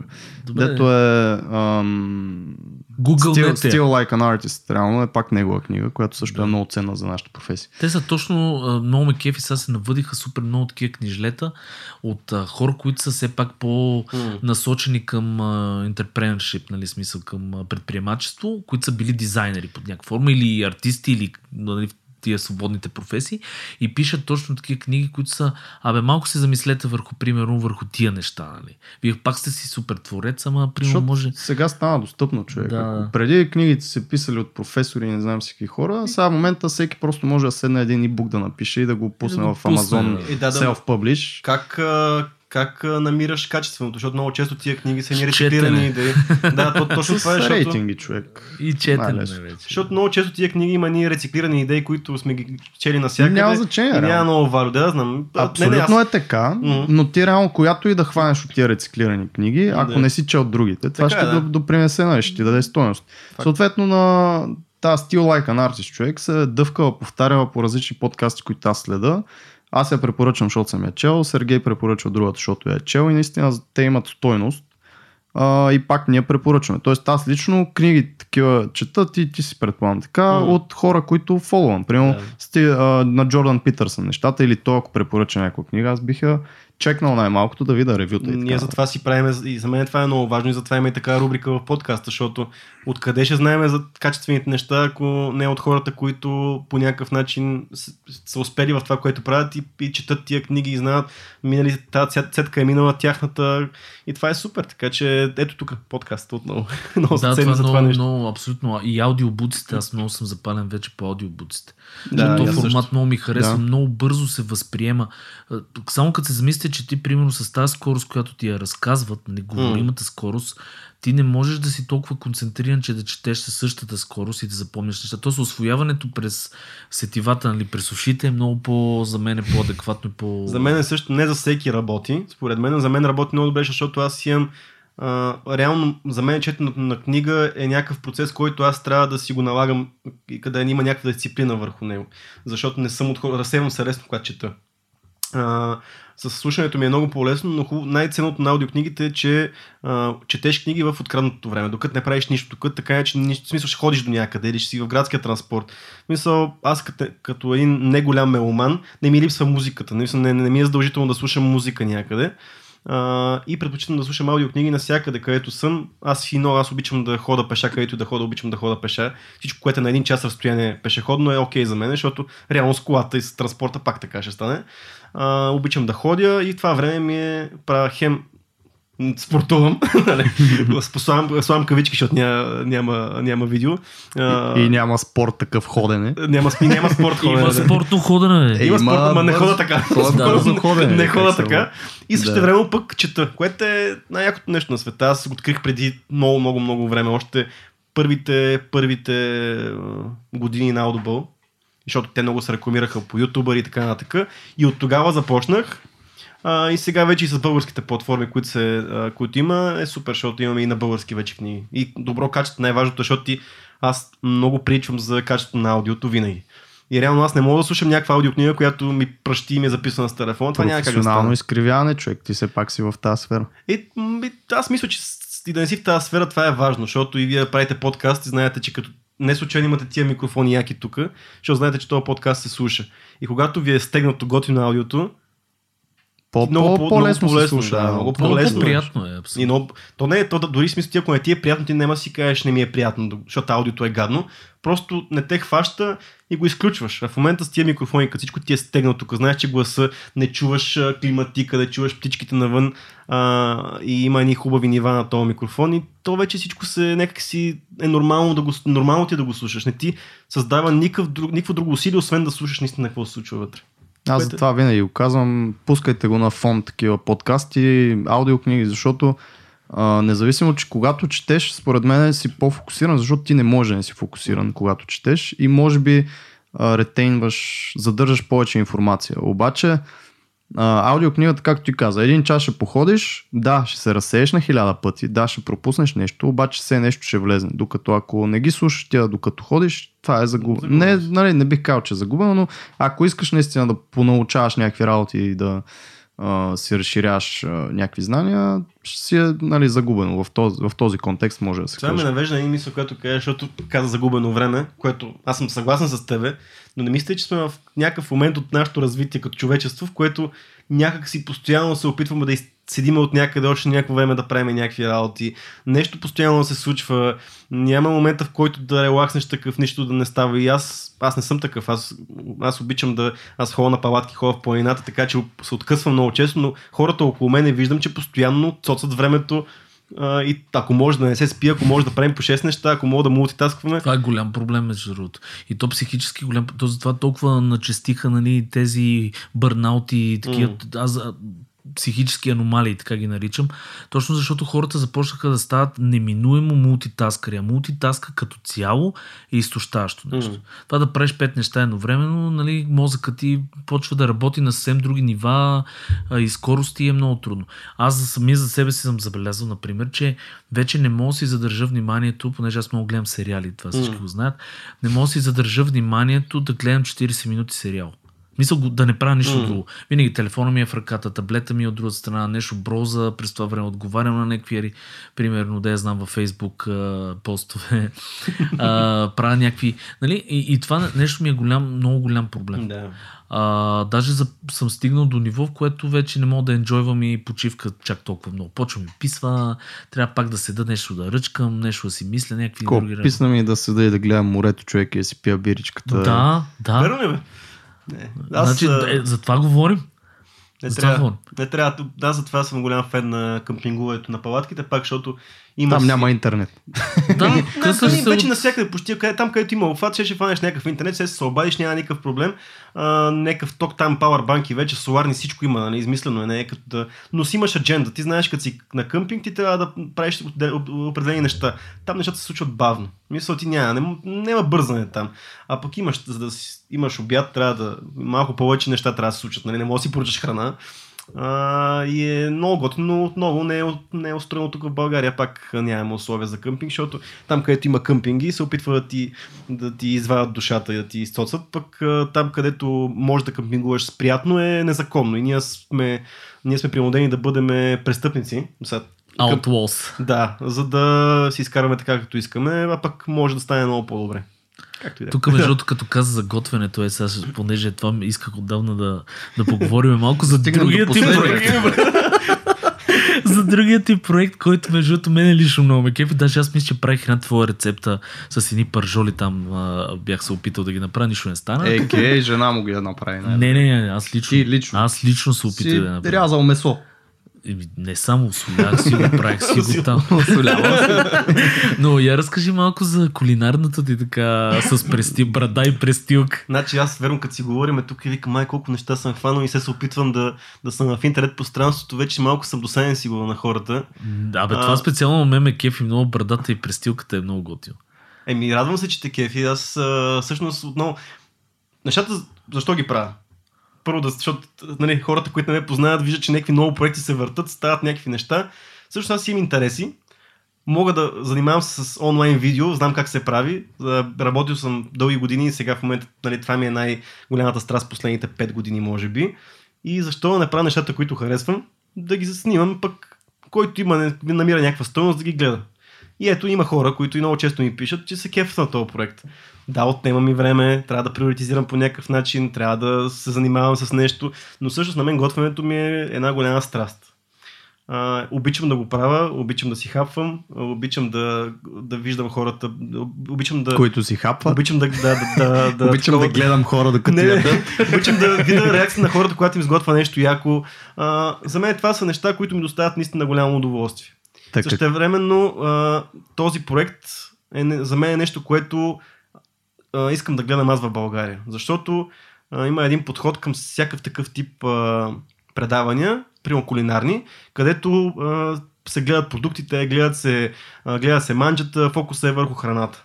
Което е хубаво, но всъщност това, което се случва в световен мащаб с кулинарните предавания, и те всичките вече са в интернет, в интерес на истината, нищо вече не се прави по телевизията качествено, нали, сега да не казвам, ама всичко качествено се прави в момента в интернет, всъщност е персоналите дриван Тоест а, Гордън Рамзи, там крещи Гордън на е хората. По-скоро Мати Матисън е един много добър Мгм. пример на Мънчис хоста, който е толкова интересен тип, че ти няма как да не мога, нищо, не, мога да не, не сготвиш никога на негова рецепта, но седиш и го гледаш. А, и много други. На Бон Апетит целият каст, който в момента имат проблеми, между другото, там а, отново на расова основа, но това е друг въпрос. А, но там гледаш предаването заради това, че ще видиш хоста и той има някакъв прочит към цялата кулинария. Гордон Да, Рамзи е добър пример. Също така. Гордън Рамзи обаче е абсолютно класически такъв Шеф. ам, класически Да. шеф, който М. е classically trained, Точно така. така нататък. При тебе интересното е, че ти си а, тотално в друга сфера. Ти М. просто си готвиш, защото си човек и ядеш. Нали? Точно така. И оттам нататък просто ти става малко по-интересно, затова влияш по-навътре в цялата тема и започваш да правиш всъщност какво е с брада и престилка, да, отгоре-отгоре да го опишеме предаването или Той е там, кулинарно- рубриката или... Той е хипстерия голяма, е, хипстърско, защото аз не съм хипстер изобщо, но и предаване за готвене, което е доста така насочено към мъжете. Мгм. Не, не знам, защо. Просто защото съм мъж, е, правя, да. готва, мъж съм, какво да И какво защото друго. да- обичаме месо. И защото обичаме месо. Или а към пък- жените, които искат да зарадват мъжете си, айде така да го кажем. Еми, добре, може и така, обаче по, по, по, Абе, баш си за по, мъже. по-мъжки са Е, рецептите. едно е, примерно, ако жена ми направи някакви брутално яките ребра човек, друго ако ми направи палачинки. В смисъл, ребрата са. Ама аз не друга- мисля, че жена ще трябва да ти прави ребра. Това е основното. Ама е, Да. това е проблема в момента в държавата и в жените, че не. Разбираш ли? че няма да тръгне да прави ребра. А, затова, е, а, това е горе-долу. А хипстърско е, защото а, се лежи на стари методи. Аз обичам ферментация, а, обичам... А, Мале, една туршия ми беше давал човек. Да, това, да, но- това как ме ришеше. Еми да, ферментираме как искаш Ама да вкусно, вкусно ли беше? не, не беше нещо. Или мисо. Какво, Това какво беше, беше, на кимчи. Кимчи, ли беше? Да, кимчи Мале, беше. как ме риши това нещо. Е, мирише, той е фермент. Значи от- отваря буркана и се пръскат стъклата направо. Аз пък много обичам такива ферменти и всичко останало. Консервиране на храна, а, zero waste. Най-важното за мен в храната е zero waste, защото а, между другото ресторантите и тези кулинари като Гордан Рамзи, въпреки че Гордан Рамзи не е добър пример за това, но ни показаха един начин, в който може да готвим и да хвърляме голяма част от това, което не ни е изгодно, това, което не ни харесва, а, това, което не знаем как да го направим. А всъщност а, голяма линия при мен е това как да използваме всяка една съставка от едно животно. Не, е вече. Тоест, примерно, риба правиш, режеш главата, обаче не я хвърляш. Да, няма лъжа. от нея, Да, правиш няма бульон от кости. Да. Рибата не е най... Нали, ако, е- ако готвиш големи количества риба, ако си в ресторант, да, в домашни условия на рибата костите я фърляш, но ако сготвиш една патица, трябва, аз имам такъв епизод, който правя хиляда неща от една патица. Е хубаво Тук да веганите използваш... скочиха през терасата в момента. Еми, не знам, ако имате такива, сигурно имате. Сигурно А, извинявам се, извинявам се, аз почти нищо веганско нямам. Май, ня, не, нямам нищо веганско. Хора, аз съм бил една година веган, така че съм го отменил. Да. А, та... Какво говорех? А, За идеята, патицата. за патицата. идеята е, че можеш да си направиш бульон, можеш да си направиш да си изкараш мазнината от патицата, можеш да си направиш пръшки. от патич, най- една от дели- деликатеси а, Обожавам пръшки, азиатски. братле. Ще, ще видиш патешките. Та, те са нещо, което по принцип кожата на патицата ще изфърлиш, няма какво да правиш. И тази мазнина, а си вадиш патешката маса също е много хубаво нещо. Ако си опъриш само едни яйца в патешка маса, ще, ще видиш за какво стана въпрос. А, тия Откъде не се намираш знаят. патешка маза? бе, Взима си цяла патица, брат. Взима си цяла патица. От нея, ама, Ама ама как го каза, брат? Взимаш цял, ето там отиваш на ъгъла, взимаш Да, една патица и... в месарските магазини има патици. вече. има, ча, вече можеш да си купиш всичко и цял прасе може да си Факт. Къде ще го държаш Значи това взимаш цяло цяло прасе, прасе. брат? Взимаш си цяло от прасе. патица. Да. И как, всъщност, чакай сега, как се вади мазнина от патица? Тя има много мазнина, брат. Мисля, тя е една от най-мазните. Тоест, режеш го това нещо, мазнината Обрязваш отрязваш. нещата, които ти да, си използваш и за други после неща. на термично. Да, в водичка, слагаш го бавен огън, че водата като се изпари, вече мазнината се е реднала и реално ти останала Е, само. Прецеждаш и вече имаш Е, супер това е лесно. човек. Смисъл, наистина, а, интересни са такива неща, а не за веганите, естествено, Мгм. но, но е интересно как аз, да знам как се прави, примерно, мазнина и, и свинска, и патешка, и, и неща, Едно които време са... свинска маса които сме ги ли забравили. ял?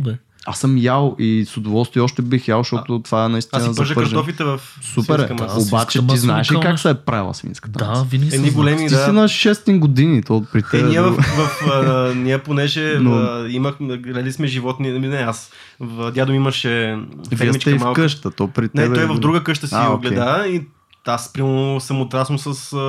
Нали, гледал съм как се...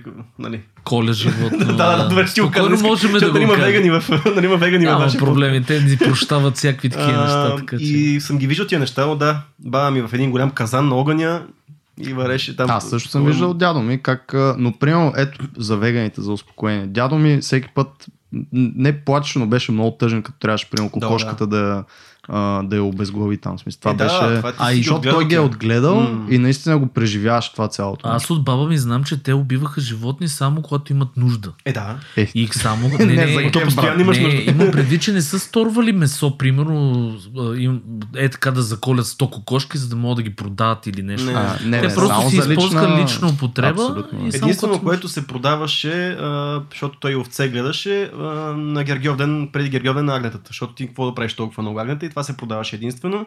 Всичко друго се е използвало. Кайми, слага се в буркани свинско, в фризери се слага. Реално аз съм израснал на домашно месо и домашни зеленчуци и домашни млечни продукти. Това е супер. Да. И затова може би тази любов, не знам, аз трябва според мен, според мен съставката трябва да е, суровината трябва да е бога на, на това, което правим. Ако имаш хубава суровина, там мога да я прецакаш, но със сигурност ще получиш хубаво ястие. Е, И то дори да не е, може да не си опитен, да не го сготвиш добре, то със сигурност ще има хранителните качества, които... Но то си носи и друг вкус. Но качествено, качествената храна е скъпа, пак идваме до момента, в който на българина не е изгодно да, да се храни по този То начин. не само, пак казвам, само не за българи, нали? Знаеш, че и в Щатите има едно такова твърдение, че там милионерите реално М. и ти много, смисъл, по-богатите хора се хранят качествено. Там джънк фуда е на... И ти си прав, да. Тотално, нали, Аз пък и друго ще кажа, че в България в момента и по тези географски ширини тук, на нас почти всичко ни е бил човек. В смисъл, Органик, много да, по, да. по-добре и примерно Все още сме окей. Европа мисля, че са забранени Монсанто, които са най-големите про- производители на пестициди. В Штатите това е практика, нали е така, бабата в градината там с това ще си пръска. Защото наистина а, по-скъпо е естествено някакво по-органик био, обаче тук пък лятото, особено сега като взимаш някакви селски домати, има па- пазари, на женския пазар с- човек, изключително ефтини и хубави Да. продукти. Да, тук сме единственото място, където биото е по-ефтино от, от не биото, защото отиваш Да. на... А, има борси зеленчукови, където примерно аз ако тръгна да си слагам домати за зимата, ще си отида там, защото те са по-ефтини и са по-хубави.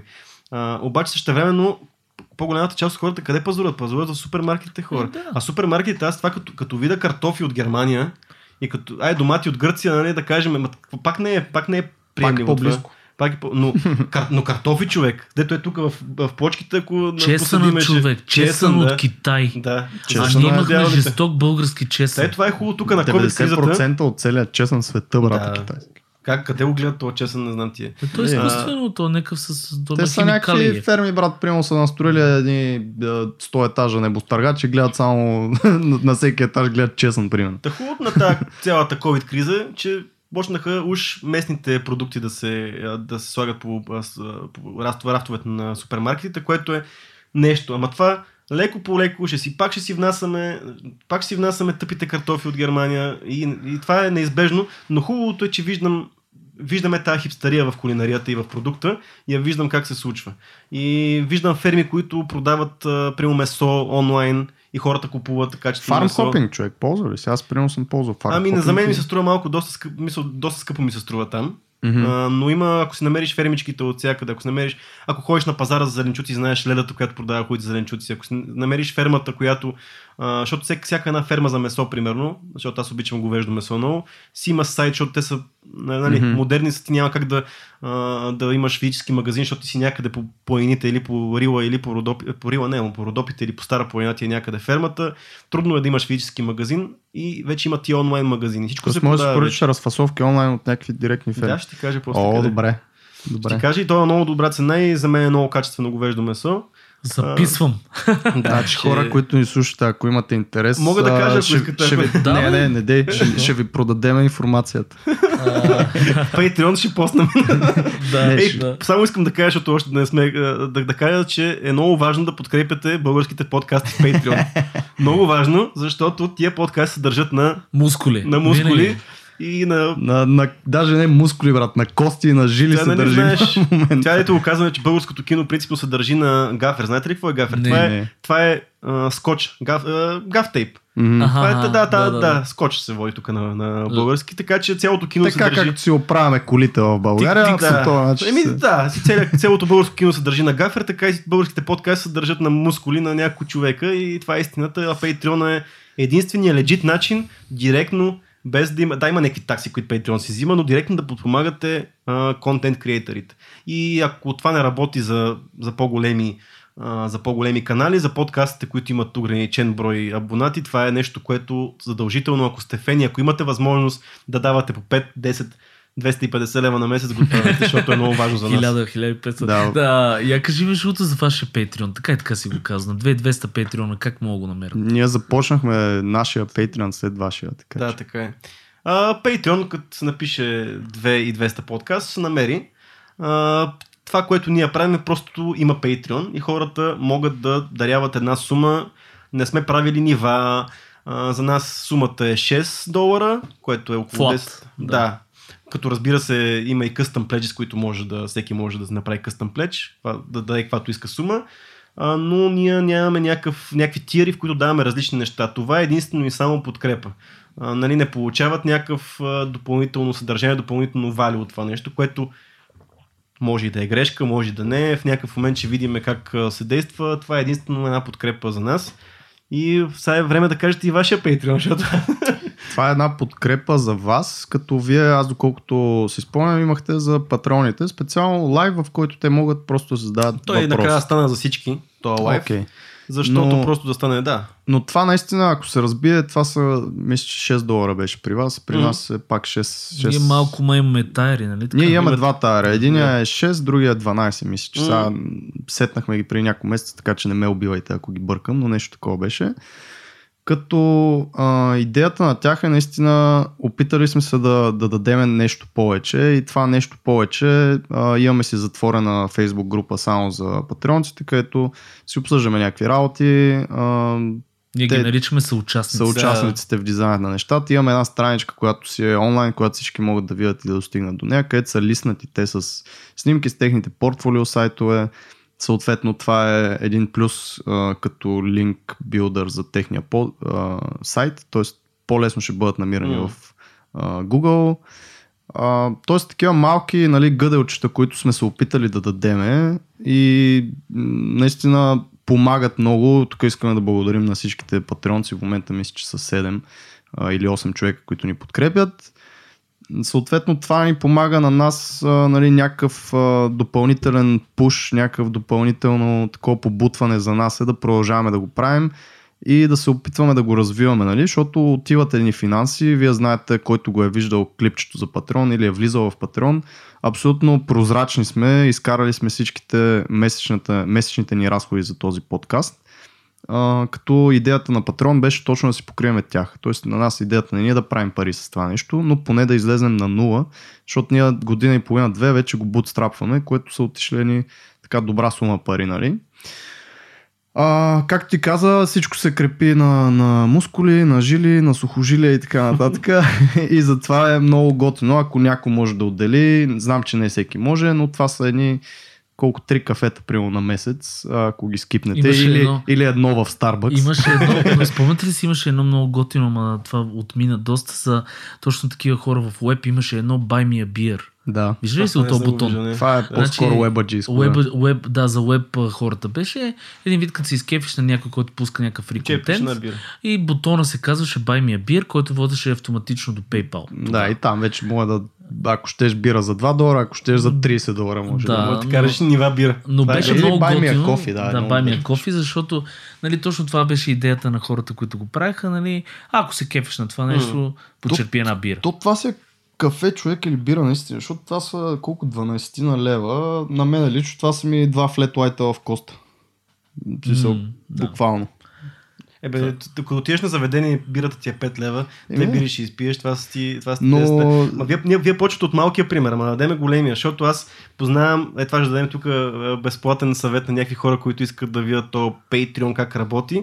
Има контент креатори, които аз следа, които едните са модерни, сега в момента има едни, които направиха, това са Whisky Tribe се казва канала, които правят ревюта, казват неща, за, дават тип, типс and трик за пра- Много е, единствено и само whisky име Тук да кажа, само Сергей си извади веднага бележчица, на която ще се запише този канал. Whisky Tribe, да, точно така. И Защото Whisky е голям алкохолик. Да, продължай. А, Whisky Tribe с Patreon си успяха да направят пивоварна. Само с хора от Patreon и то с ограничени нива. А, стига. С примерно всеки, всеки един тир ти има- имаш по примерно най- най-ниския ти е примерно 100 човек, които могат да се джойнат. И те напълниха, буквално за две седмици напълниха нивата, като направиха пивоварна, в които а, highest paying Patreons могат да взимат решения в какви бъчви да отлежава уискито, какви, а, какви продукти да използват. Има ги, може да ходят да получават бутилки уиски на, на месечна база, примерно нещо от този сорт. Но те изградиха единствено и само от средства от Patreon изградиха пивоварна, което не е малко. Никак да. Защото пивоварната, знам дали знаете, когато правите уиски, вие правите инвестицията днес и почвате да изкарвате пари след 3 години, защото уиски, за да се нарича уиски, трябва да е отлежало 3 години и един ден трябва да е отлежало в бъчви. А, и това е един начин да финансираш нещо такова, да те имат и голям, много последователи, това е ясно. А, други мой, а, мой любим канал, който се нарича Modern Rogue, създадоха цели, цял такъв headquarters, в който купиха едно голямо, едно голямо един голям имот, в където има къща, хадете, такива неща, за да могат там да снимат всичките си продукции общо. Така че М. в, в световен мащаб, когато имаш много последователи, това работи. Тук Да. си изкарваме пари. Тук си е окей за да сме за нулим поне Точно, наистина, защото ако имаш изключително много последователи, това е много яка идея. Това е един краудфандинг, в който твоите, а, твоята аудитория, в която нали, си опитвал да даваш стойност през годините, ти помагат да създадеш едно нещо или твоя мечта, в която участват всички, което е а, изключително яко. Сега наистина няма да говорим за България, защото не съществува. Аз вярвам все пак. Вярвам, че може да се случи. Аз но... вярвам, че могат да се докарват едни пари, с които да расте подкаста нагоре и да се развива. Но от наистина да, примерно, да си създадем студио с Patreon, аз не... То някакси няма да е и честно, защото все още нямаме това мислене в България за, сред хората и няма да е честно от тях да се вземат тия пари, а не от спонсор. Ам, за по-големи суми, става. дума. Просто го няма това мислене. Спонсорите обаче проблема е, че гледат, а, Гледат техния Възвръщаемост. гъс. гледат, гледат цифри. А пък подкастите няма как да правят тия цифри на... а, Те са много недиректни печалбите за един спонсор. От, Точно, нали, да. А това много често не се осъзнава от спонсорите, което е проблем. Надявам се да се реши в някакъв момент. Но в- Аз мисля, че интернет. като всичко, което се развива и това ще... да, в някакъв момент реално ние изпреварихме бизнес. Ние, говоря за всичките, които създават съдържание на интернет. В смисъл, защото аз се чувствам като един от хората, които доста в началото се започнали в тая индустрия, защото съм, все пак съм бил член от самото начало на, на първата си дигитална видео а, дриван а, нали, продуцентска къща в България и мога да съм видял съм процесите отвътре. Нали. Разбира се, има преди това и влогари, и хора, които се правят, правят съдържание в интернет, но, а, но виждам, че ние като контент креатори изпреварваме бизнес. А пък бизнеса не, не, по някаква причина ми е много странно как не може да осъзнае, че ти имаш, реално мога да измериш това, това нещо, доколко човека ще стигне и до, и, и до какви са тия хора. Защото аз като дойда във вашия подкаст да рекламирам а, някакъв стилус или нещо от този сорт и някакъв таблет, а, аз знам, че 100% от хората, които слушат този подкаст, се интересуват. А ако пусна реклама в прайм тайма на телевизията и плата една турба с пари и знам, че хората през това време мият чини, а, Ще ят го гледа, вечерят, примерно, а, карат се... Баба такова. Донка, която... Да, а пък другите хора, които го гледат, изобщо. не им трябва изобщо това нещо. Ама не знам, то толкова елементарно, обаче някак си не се осъзнава. Еми, мисля, че ще дойде времето и за това, така че продължаваме да действаме, продължаваме да го развиваме. До понеже- стотния епизод. А, ле, ле, ле. Но, Сергей се е наплашил много, че на стотния епизод Да. ще си бие шута. да, между другото, очаквам, познайки Антон, че нещо такова може да се случи. Надявам се да не се случи. Това е, това е само се прави. Да, аз ми, че само се прави. Не, той, той наистина го вярва. Аз съм сигурен, но Но Когато като дойде момента. дойде, вече се... Аз обичам да се отказвам, брат. И ще се откажа от това да се откажа накрая просто. А, да, но. А, това е много интересен. Това е много... Аз смятам, че в нашите професии никога не си довършваме работата. И това е най-хубавото нещо на тази професия, защото ти ако си я свършил, ти въобще се, от- явно се отказал и си казал, това е супер. Това е да, най-якото т.е. не нещо. може да стане по-добре. Да, това е аз повече не мога, така че ние винаги трябва да не си довършваме нещата. И да я знам, това е, това е според мен тия креативните хора и хора, които занимават с какво, какъвто и да е тип изкуство, никога не, нещо не е довършено. Особено знаете, пък вие една линейка може да си играете с нея около 5 часа и тя никога няма да е перфектна. О, говори ми. Да, така че това е супер. Значи отказваме се до, до, до момента, в който това е екстра за нас. Така че Добре, Цецо, аз имам един, а, една така мога да ти препоръчам един нов проект, който да захванеш. Защото гледам, че си човек проект.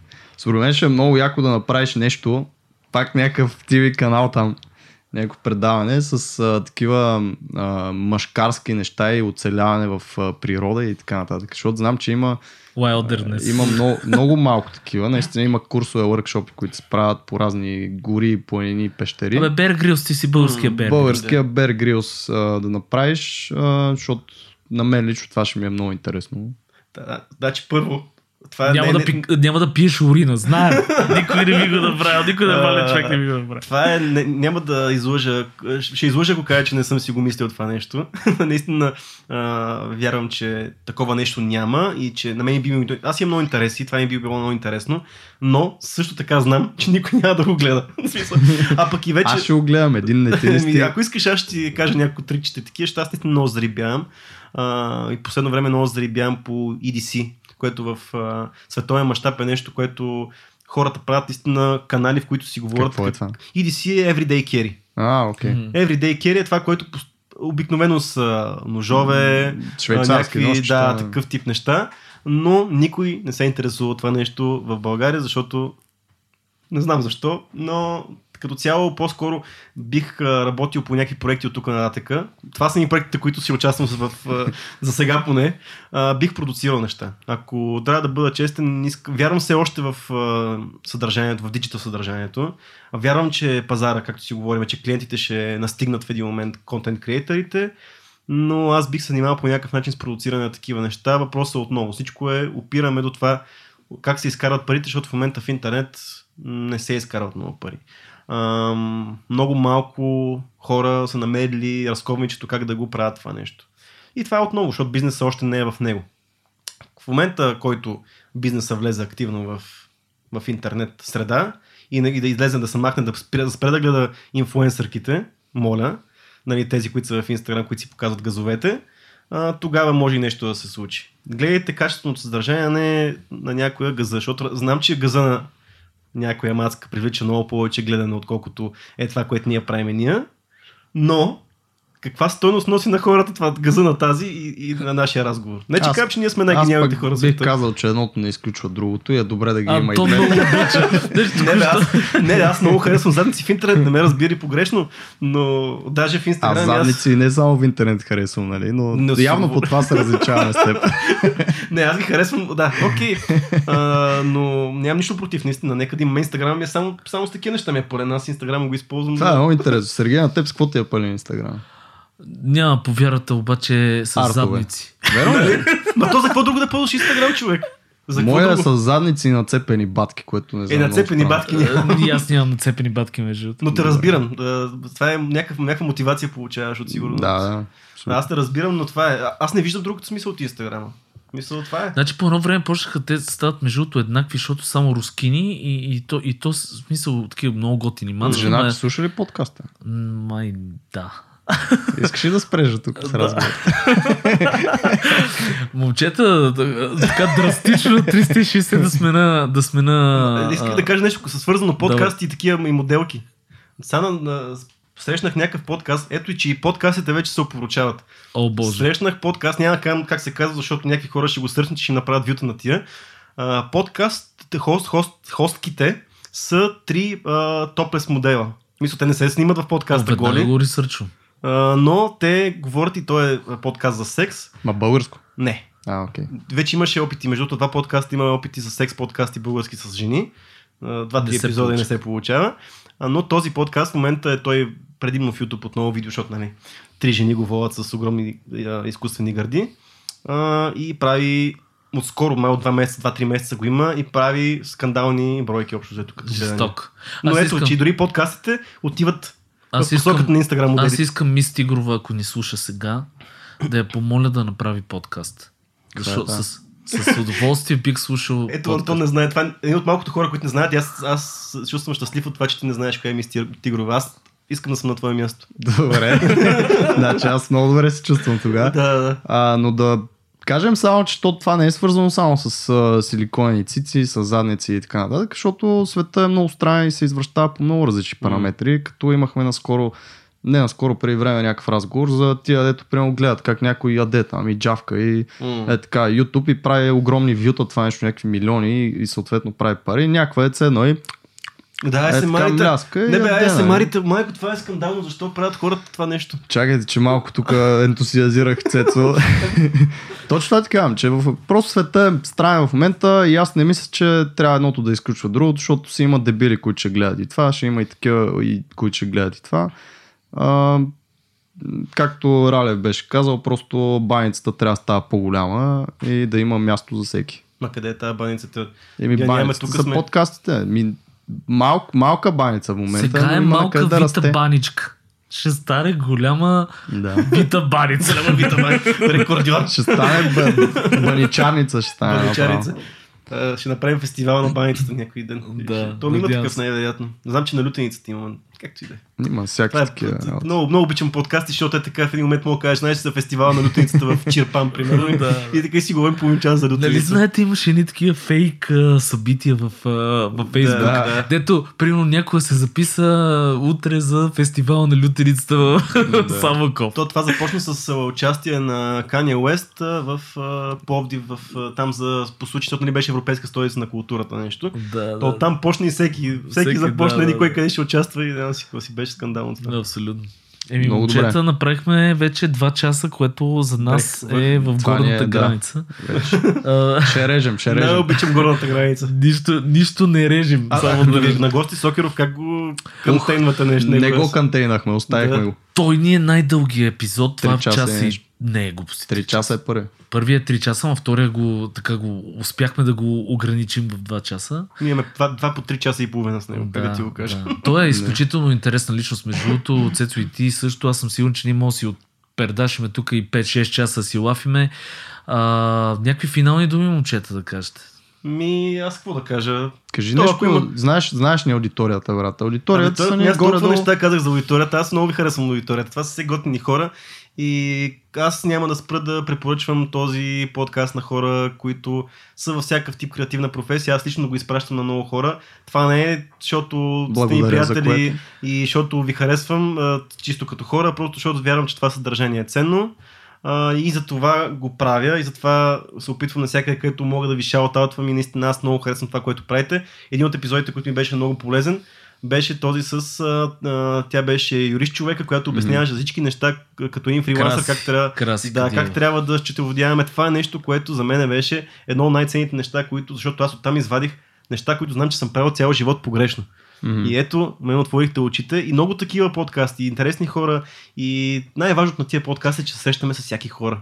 Това е, А, това е. аудиторията има как да я да ги слуша тия хора и да ги чуе. Знаеш какво може да ни кажеш за, за, за финал? За 2200 подкаст, кой, как, кой гост ти се отличава и кой би препоръчал? За да слушаш. Ако не са слушали никога 2200, кой епизод да слушаш? То малко трики такъв въпрос. не, то защото- не е трик, защото аз ще кажа, вече споменах, ма ще кажа един от епизодите е Симо Сокеров. А, говориме за за него вече тук няколко пъти го споменахме. Мишо Кунчев, един от любимите ни подкасти. А, има много теми, които всъщност аз винаги препоръчвам. Темите, които сме си само двамата с Орлин, защото седнали ме ли ние да говорим по някаква тема, тя е важна за нас и смятаме, че е важна и за обществото.